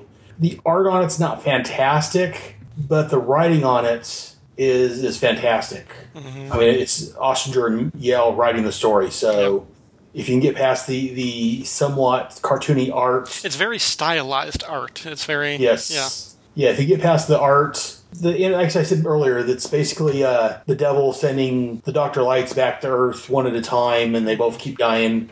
that part's fine. It's mainly the, the beginning with the wall and uh, a lot of their interaction on Earth is kind of real too cartoony. But the parts where he's in hell or him dealing with Doctor Lights dealing with each other, I think is really good. And again, if you ignore the the cartoony, the very stylized art on it, the story itself is, is a great a great return of Doctor Light, in my opinion. Yeah. So that'd be the only other I could really recommend offhand, besides what we've talked about.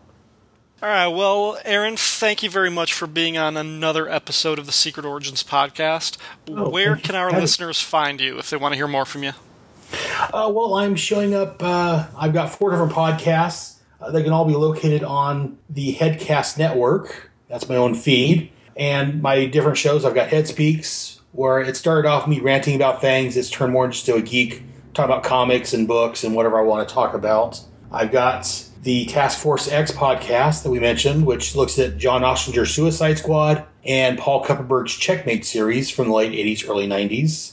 I've got a podcast I do with uh, a couple of other yokels called G.I. Joe, a Real American Headcast, where we look at the G.I. Joe comic book series from the late 80s through the 90s, and also we look at the animated series, and occasionally we look at the toys and other things. So lame. Well, yeah, I try to get some better co-hosts on that one, but Really? I scraped the bottom of the barrel. Shag was busy, so. Yeah. And then my newest one is uh, the Starman Manhunter Adventure Hour, where I look at the Will Payton Starman and the Mark Shaw Manhunter series. Very and again, they have their own feeds, and again, they're all available on the Headcast Network. Awesome. One more time, thank you very much for being part of this episode. Oh, thank you for having me back after last time. I appreciate the the callback.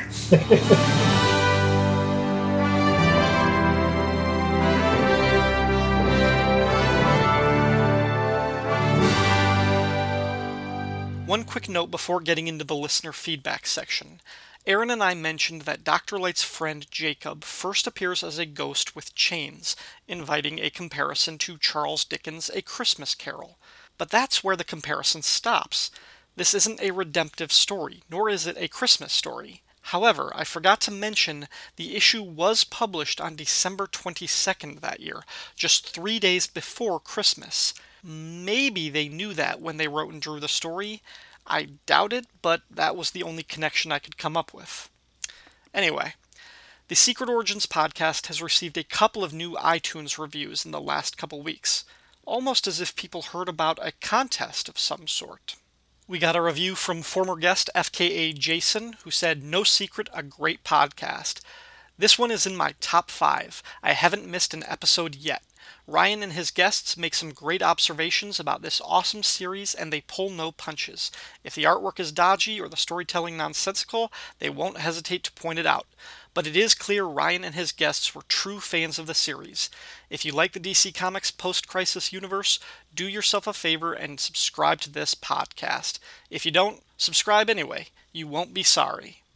We got a review from L Trig 3. Shh, it's not a secret anymore.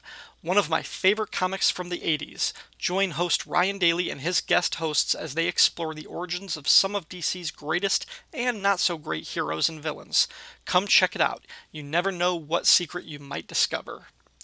Uh, we got a review from Mike Gillis, friend of the show and the host of Radio vs. the Martians. Ryan Daly is a great tour guide for the characters of the DC Universe. His passion for the subject is undeniable, and he has a talent for moderating thoughtful conversations. Thank you. Uh, we got a review from Snapper Carr. Not. Whew, that was close. So glad I subscribed to this podcast. The in depth discussions Ryan Daly has with his guest co hosts about the DC characters being featured in each issue does not disappoint. If you read comics in the 70s and 80s like me, you'll be taken on a nostalgic adventure that will sure to bring a smile to your face. And finally, we got a review from Piper Ruth. Ryan Daly is a nuclear sub and a tarnished pirate who likes the comic book podcasting world. He decided he would form his own band of secret admirers into a community of his own. He decided to review the Great Secret Origins series published by DC, tackling each story with a different co host. He is an engaging host who makes each episode a lot of fun to listen to, and he makes great choices when it comes to the guest co hosts. I plan to collect the missing issues I do not have yet, read them, and listen to the corresponding show for great insights, publication history of the characters, and other bonus content. The show is a worthy companion to the comic books. Thank you very much. Thanks to everyone who writes a review for this show. Remember, if you submit a review for 12 out of the 14 shows on the Fire and Water Network, you'll be entered into a contest to win some free comics, including a copy of Secret Origins issue 41, signed by Dan Mishkin and Gary Cohn. It's like Loot Crate, but with a 100% chance of getting an issue of Atari Force. And all it takes is a couple minutes of your time and some hopefully generous words about the fine shows on the Fire and Water Network. Okay, on to the social media. Secret Origins episode 36 received new Twitter favorites and retweets from Alan Middleton, Anj, Between the Pages, Brian Mulvey, Captain Marvel, Cindy Womack, Coffee and Comics Blog, Comic Book Insurance, Comic Reflections, Comics in Color, Dan at Dinosaur No One, Diabolu Frank, Film and Water Podcast, Fire and Water Network, G, which is at Sophie Turner with two U's, I'm sure that sounds legit, Gabriel M. Cox, Greg Arujo, The Hammer Strikes, Hicks, Jeff Bowman, Jeffrey Brown, The King of Olympia, King Size Comics Giant Size Fun Podcast, Kyle Benning, The Lantern Cast, Mario at Luther Lang, Pointless Ephemera, Pod Dylan, Rift, Rolled Spine Podcast, Siskoid, Sin, Trekker Talk, Warlord Worlds, Willie Yarbrough, and Xenozoic Xenophiles. New Facebook likes and shares came from Aaron Moss, Abadaba, Al Sedano, Alan Middleton, Andy Capellish, Anthony Gerardo, Bradley Austin Null, Chad Bokelman, Chris Franklin, Christopher Willett, Clinton Robinson, Coffee and Comics Blog, David A. Pascarella, David Ace Gutierrez, David Edward Cooper, David Foster, Dale Dale, Debache, Doc Midnighter, Feathers and Foes, the Fire and Water Podcast Network, Firestorm Fan, Gene Hendricks, G.I. Joe A Real American Headcast, Greg Arujo, Harlan Freilicher, Headcast Network, The Irredeemable Shag, Jason Pope, Jay Jones, James Murray, Jeremy Gunter, Jimmy McGlinchey, Joe Crawford, Jonathan Brown, Justice League International, Bwahaha Podcast, Kal-El Kamandi, Keith G. Baker, Luke Dobb, Mark Marble, Max Romero, Michael Wagner, Nicholas Prom, Paul at Back to the Bins, Robert Ward, Russell Burbage, Ruth Sutherland, Sean Emmons, Sean Brock, Sean Myers, Silver and Gold Podcast, Siskoid, Valdis A. Kunzens, Van Z, Warlord Worlds, Xenozoic Xenophiles, and Zeb Oswald. People, if I forgot your name, I sincerely apologize. I'm getting a ton of likes, shares, and retweets, and I'm grateful for every one. But sometimes putting them all together a week or so after the fact, eh, some share or mention might get dropped. If I didn't include you in the list, let me know and I'll be sure to correct it next time. Okay, moving on to the website comments, which can be found at fireandwaterpodcast.com. As always, I'm not mentioning entire comments, just cherry picking bits and pieces. You can follow the entire threads and conversations over on the website post. And just as a reminder, the last episode covered the origins of Green Lantern Hal Jordan, his Eskimo mechanic Tom, and Poison Ivy. The first comment came from the irredeemable David Ace Gutierrez, who said, I liked what Neil Gaiman did with Poison Ivy in the Black Orchid story. He gave her more depth in a few pages than most of her appearances did. After that, I mentioned that I've never read any of the Black Orchid comics, but the character has grown increasingly more intriguing the more I hear about her. David and Jeff Nettleton both recommended the three issue story by Neil Gaiman, and if I ever finish this podcast and have time to read books for pleasure instead of research, I will definitely have to pick that up. Rob Kelly from Pod Dylan, the Film and Water podcast, the Fire and Water podcast, the Power Records podcast, and the upcoming Tom Waits for No Man podcast said, Great cover to this issue. As Ryan points out, the design bucks the usual trend, which would be to show as much of the woman's body as possible. Instead, it's a giant close up, which really works. Yeah, a few other people complimented the cover to issue 36, and as I mentioned on the episode, I like the image. I just don't think it's a great cover for a Secret Origins book. But that's me, and it sounds like I might be in the minority. Uh, Rob continues Always enjoy the Franklins appearing on a show together, and they did not disappoint. Much like the Shazam and El Diablo SFX, I think Ryan should use Cindy's derisive cough snort when the live action Poison Ivy is mentioned in any future episode. Well, of course, Rob ought to know that it is not a sound effect for El Diablo, but rather El Castigo, better known as the Whip. And Rob concludes with Fairly amazed Ryan didn't use the coaster's Poison Ivy in this show, but he often doesn't go for the obvious. I am baffled at the inclusion of the Mighty Quinn, even though I always enjoy this cover of a Dylan song. And Jeff Nettleton suggested Alice Cooper's song Poison. I don't know, I thought Bell Biv DeVoe was pretty damn obvious myself. And as for the Mighty Quinn, it's an Eskimo. Speaking of Jeff Nettleton, he left a few more comments.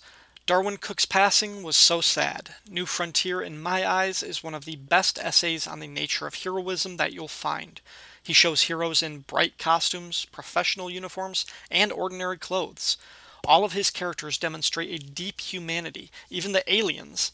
I love that he said it in the late 50s with that mid century modern design sense the space age architecture, those fashions, and the decorative motifs. He knew the period well, one of my favorites from a design standpoint. He captures much of the feel of things like The Right Stuff, which makes it fitting that we are introduced to Hal Jordan as he meets Chuck Yeager and Pancho Barnes. Uh, Jeff also praised Neil Gaiman's work and the Poison Ivy story in issue 36. He goes on, vaguely interesting bit of trivia about the word pavane in comics.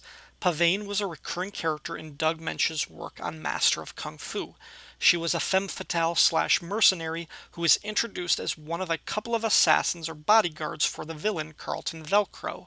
She would display shifting loyalties across the series and a deep respect for Shang-Chi. She dressed rather like a 1970s Comics Code version of a dominatrix, in a leather outfit and a whip. You know, I've only read one issue of Master of Kung Fu. My wife sort of inherited it from her uncle. I loved the story and I want to read more, I just haven't had the time. Again, put it on the list for when I'm done with this podcast. Flanger, better known as Paul Hicks to you non Australians, one of the hosts of Waiting for Doom, said, One point of order, I believe the explanation for Abin Sur being in a spaceship in relation to losing trust in the ring came from the Alan Moore story in Tales of the Green Lantern Corps Annual Number 3. Johns built on that story to introduce uh, slash include Atrocitus. Well, I don't know who this Alan Moore guy is, and I kind of doubt anyone at DC would have taken one of his ideas and built upon it. Harlan Freilicher seems to agree with Paul, though. He said, Since Geoff Johns is about my age, I can only assume that he read that Alan Moore story as a teen and immediately started spinning out his fanfic follow up. By the time he got to the job writing Green Lantern, he probably had several years' worth of stories all ready to hand over for editing. Meanwhile, as a teen, I also came up with the idea of a multicolored Lantern Corps and had my own headcanon versions of how the Blackest Night prophecy would play out. I told nobody, didn't write anything down, and basically did nothing with it. And now Geoff Johns is hugely successful and making a ton of money, whereas I. Kids, follow up matters. Good advice, Harlan. You poor bastard. Sean, just Sean, said he also really liked the cover to issue 36. Given Poison Ivy's sultry nature, a close and personal cover like this works. And since Hal was in the doldrums of his who am I, what am I worth phase, his less than pleasant demeanor on the cover sort of represents that. If anything, the black background is the only problem area. I mean, really, they could have made it a shade of green and I think it'd be understandable. Chris Franklin from the Supermates and Power Records podcast said, Loved the Green Lantern Oath. Nice job, guys, even if it was a tremendous pain in the tuchus to pull off. Thank you very much for recognizing that and saying so. Uh, Chris goes on, as for the presence of the classic Green Lantern Green Arrow page by Adams, maybe it was there because both Owsley slash Priest and Bright are black, and this story means something more personal to them. Hal joins a black cast at the end of the story as well, of course. Okay, that's true, but as I mentioned, the story isn't about race. Chip and the Gremlins could have been from any race or background, and it wouldn't have changed anything in the story. So I don't see the connection being made between that page and the rest of the story. Then the irredeemable Shag popped in to take us all to school. It seems Shag objected to the Lantern cast fellas and I calling the Geoff Johns era the most prolific era for Green Lantern comics. Shag reminded us that his era, the early 90s, between Emerald Dawn and Emerald Twilight, saw a ton of Green Lantern material. As Shag outlines, the Green Lantern franchise in this period had three monthly series, one quarterly series, and several miniseries and tie ins, including Green Lantern Emerald Dawn, the miniseries, Green Lantern, the new ongoing series. It started off popular. By 1993, the shine had worn off, eventually led to Emerald Twilight in 1994. Green Lantern Emerald Dawn 2, a follow up miniseries. Green Lantern Corps Quarterly, a quarterly series that ran until 1994. Green Lantern Mosaic, ongoing series that lasted 18 issues. Guy Gardner Reborn, a miniseries. Guy Gardner, the ongoing series that lasted 44 issues. Green Lantern Ganthet's Tale, a one shot but wildly popular. Hal was the leader of the Justice League Europe team towards the end of this era. Dark Stars, which was an ongoing series, not quite a spin off, but deeply rooted in the Green Lantern mythos, and plus John Stewart became a Dark Star. Trinity crossover with Green Lantern, Dark Stars, and the Legion. Giveaways in stores, including a glow in the dark Green Lantern ring, and appearances in every annual crossover and other stuff I'm sure I'm forgetting. Uh, then Mark Baker Wright said, So much of that write up shag had nothing whatsoever to do with Hal Jordan. Green Lantern related, sure, but they were talking about Jordan after all. Uh, I mean, I'm willing to allow it. There is a ton of Green Lantern material on Shag's list.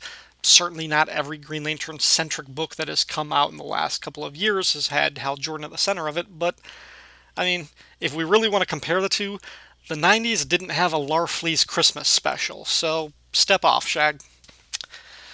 Diabolu Frank from the Marvel Superheroes podcast and the DC Bloodlines podcast on Rolled Spine Network said, You know, before I even read Frank's comment, I'm going to assume that Frank loves Hal Jordan, can't get enough of him, easily his favorite Green Lantern character. Let's see if I'm right or if Frank surprises us. Green Lantern was another OG superhero I knew first from Super Friends and UHF syndication repackaging of the Superman Aquaman Hour of Adventure. At some point in the early 80s, I also got to read some of my uncle's O'Neill Adams Green Lantern Green Arrow stories, which were unlike anything I'd ever seen before and a feast for the eyes. The first time I ever bought one of the comics was Green Lantern 173 in late 1983, which I suspect was motivated by the cover hype, beginning a startling new chapter in the life of the Emerald Crusader. It was the second issue of the Len Wein Dave Gibbons run and the first since the end of Hal Jordan's year long exile from Earth none of which meant anything to me as a kid because I only remember one thing about that story. I thought the Javelin was a cool looking villain, but found it monumentally stupid that one of his spears was impregnated with yellow paint that was capable of shutting down GL's power ring for a cliffhanger that left him plunging toward his death.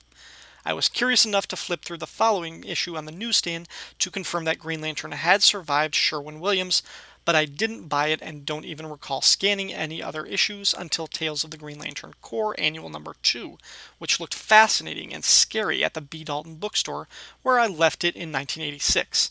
Perhaps regretting this decision, I did buy the following year's annual at Walden Books and loved the imagination and scope of the book by creators like Alan Moore, Kevin Nowlan, Bernie Wrightson, Jose Luis Garcia Lopez, praised be his name, and more. Again with the name dropping Alan Moore. Who is this guy? Uh, Frank goes on a bit about the Green Lantern Superpowers action figure and collecting the series once Kyle Rayner became the hero, despite not liking Kyle that much. By that point, I was starting to get serious about collecting DC Comics as my primary universe and began investigating his history and back issues. Thus began the Flash Green Lantern paradox. Despite having no interest in the Flash mantle, an overly praised costume, or the power set, I found that I genuinely liked Barry Allen when I encountered him in his own stories and in the JLA. Despite loving the powers, look, mythos, and thousand strong core, I learned Hal Jordan was a boring, flaky, temperamental schmuck when I read the Bronze Age stories, especially the O'Neill stuff that came across as much too silly and self important for an older fan, I could see the emotional and mental instability that validated his villainous turn as Parallax. I'm sure Frank means Hal's turn as Parallax, not Denny O'Neill turning into a villain, but maybe. I tried to go back to the John Broome stuff, but it's of a piece with the other Silver Age DC crud that puts me to sleep. What's worse is, I like everybody around Hal Jordan. Carol Ferris is a solid female character and a story motivator, while Tom Kalmaku was an early, rare example of a non white supporting character treated with respect and intelligence. Uh, up to a point about the respect part. Guy Gardner is a unique and hilarious anti hero, while Alan Scott is one of the finest examples of the classy elder statesman superhero that could have been played by Gregory Peck. I came around to Kyle Rayner when he was played as the enthusiastic rookie of the Magnificent Seven JLA, and he provided a sense of legacy through his associations with second generation JSA types like Jade and Obsidian, or no longer Teen Titans like Donna Troy. Then there was the thrilling and bizarre variety of corpsmen, from Katma Tui and Kilowog to Salaak to Chip, all of the worlds and dimensions and factions and concepts. The entire DC universe is steeped in the lore of the Guardians. Green Lantern has one of the best origin stories, an atomic age sword in the stone, with a heaping helping of Lensman and other pulp mid century science fantasy, all in service to a vanilla flavored douchebag who cast off his ring and responsibilities at the slightest provocation while hanging out with the one dill hole even more insufferable than him, Oliver Queen. Perhaps worst of all, there is John Stewart, a thoughtful and meticulous intergalactic defender and architect of energy who is as courageous and capable as I expected Hal Jordan to be before I knew better. My two favorite Green Lantern runs of all time were the lead into issue 200 and the Mosaic series, both of which starred the true greatest Green Lantern of all time, which has been demonstrated again and again. When John Stewart was tapped to co star in the Justice League cartoon and aborted 2007 movie, it was certainly a nod toward diversity, but it was also an acknowledgement that he was the more dynamic and capable of the two core men. From having a planet blow up on his watch when editors wouldn't allow Hal the same liability, to butchering his alien wife while he was depowered to spice up Hal's cereal, to conveniently forgetting he was the first human guardian while canceling all the satellite GL books in anticipation of Emerald Twilight, to being crippled while his Dark Stars were mauled to prop up a Kyle Rayner villain, to being retconned into a traumatized stoic jarhead that diminished his versatility, there's no obstacle they won't place in John Stewart's path to keep him from outshining that turd Hal Borden. Even after his big budget motion picture failed spectacularly and his short lived cartoon sputtered away, DC still wants us to buy the reborn Hal Jordan or the half assed side lanterns created by his biggest corporate champion, Geoff Johns, while Stewart gets shooed off to one side somewhere, told to count his blessings that he wasn't killed off like they not so secretly planned to a few years ago. I look at Hal Jordan and I see the false narrative of how great America was in the year of his birth. I see the reds on the run, the star sapphires consigned to their boudoir, and the other colors in their proper place. Hal's part of the myth is that if you worked hard and conformed to the machine, your well earned pension would afford you a comfortable early retirement and a split level home behind a picket fence even whiter than your skin and teeth. Hal Jordan is the hero of 2,800 second chances, whose hands are never so bloody that he can't wear ivory gloves over them, who is always judged superior to his less waspish contemporaries despite near constant insubordination, terminations of employment from both sides, toying with the space time continuum on personal whim, sadistic mass murder, and that one lengthy episode of being the most ruthless and implacable enemy his organization ever faced before lawyering up and chalking it all up to that yellow skinned devil made me do it. Hal Jordan is the superheroic icon for no sin ever being so unforgivable, and no burnt bridge ever failing to be rebuilt so long as it comes between a straight white male citizen of the United States of America and his culturally mandated bounty of rights and privileges above and beyond those he would afford anyone not of his kind. Over 40 years later, Green Lantern still hasn't much bothered with the Blackskins, unless you count Blackest Night, which is a statement unto itself. Will to power, manifest in this Emerald Gladiator, this Caucasian champion who can do virtually anything, but chooses to do virtually nothing productive for actual human beings in favor of engaging in violent crusades against the imaginary existential threat of evil alien invaders. I get enough of that through Fox News, thanks. All of that, and Frank didn't even comment on Hal sleeping with a 15 year old alien girl. Well, Regarding John Stewart, since we won't have the chance to do an origin story about him, I have some thoughts on him that I left over on the Lantern cast a couple of months ago, and I also shared similar comments on the Pulp Pixel podcast when they were talking about black superheroes. My feelings on John basically come down to he is the Green Lantern I want to love, but really have no reason to. Uh, Frank enumerated the many ways in which John Stewart has been ravaged by DC editorial, and I think that's because he's sort of handicapped by the era in which he was created. John Stewart doesn't get a secret origin because his origin isn't iconic or timeless. He was created and existed solely to be the Black Green Lantern because DC wanted one. What made him special at the time was his righteous anger, but that mostly came off as irritation. And the book defined his fearlessness as his willingness to not hide behind the mask. Well, that's easy to do when you have a super weapon on your finger. Hal at least flew jet planes that could explode beneath him at any minute. And I think DC realized that at some point and tried to course correct in the 2000s by making John a Marine, but that just made him boring and it trapped him in the stoic soldier shaped box. And now that's his whole life, his whole attitude, and it takes away any contrast or supporting cast he might have earned on his own. What I would love for DC to do is, ironically, go back to the character's roots and embrace the social commentary of the character.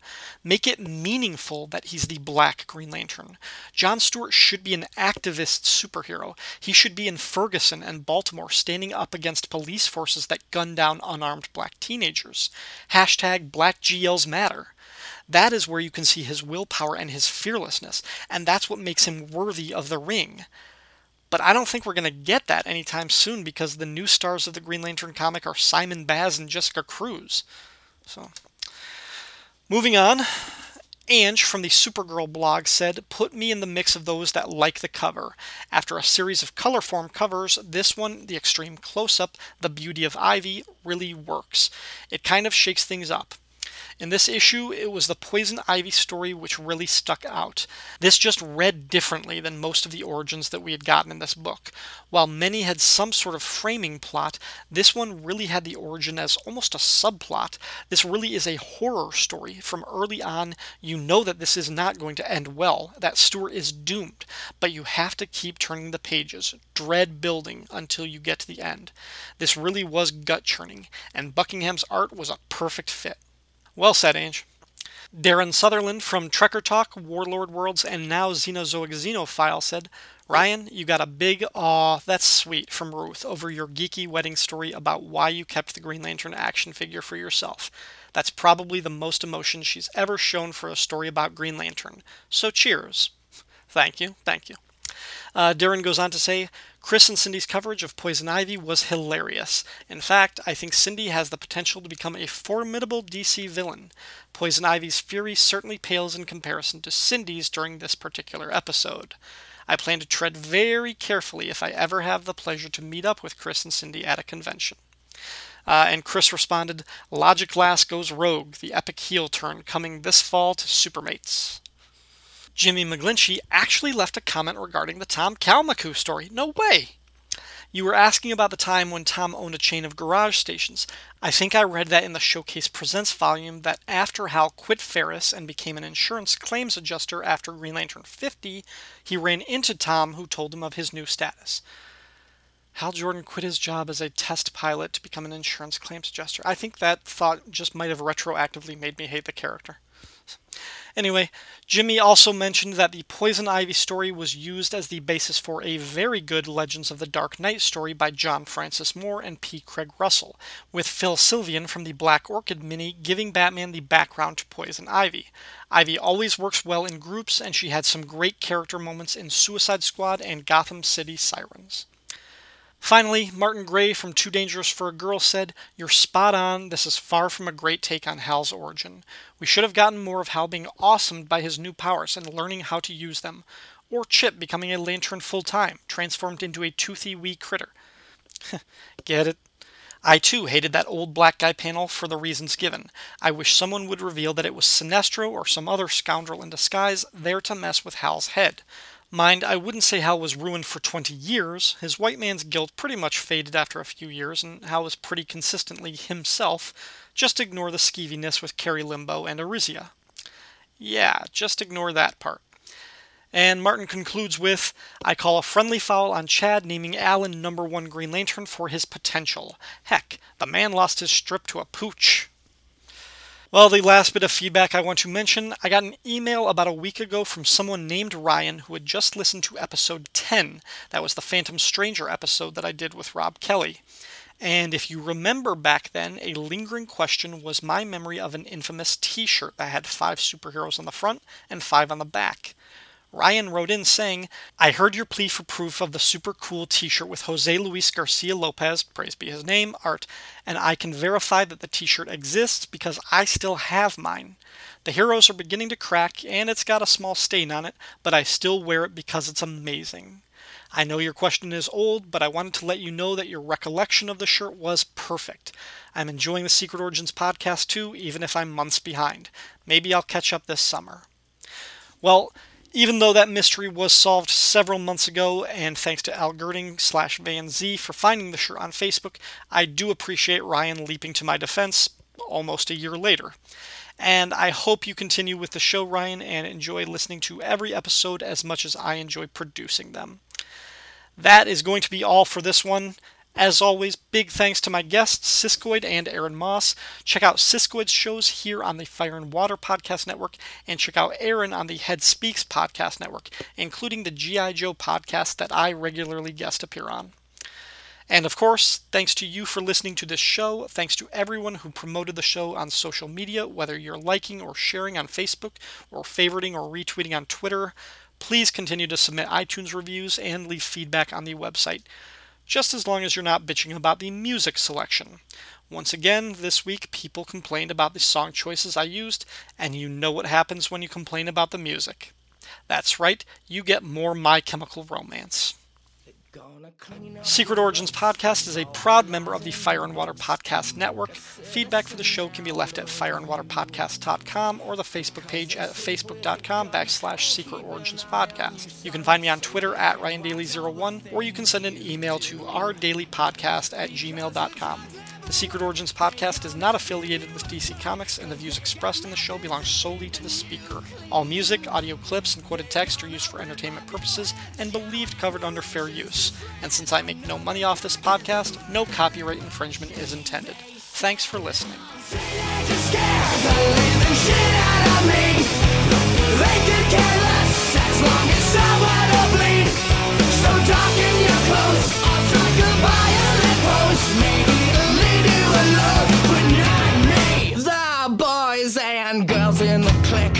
awful names that stick. You're never gonna fit in much, kid. But if you're troubled and hurt, what you got under your shirt will make them pay for the things that they did. They said, I'll take.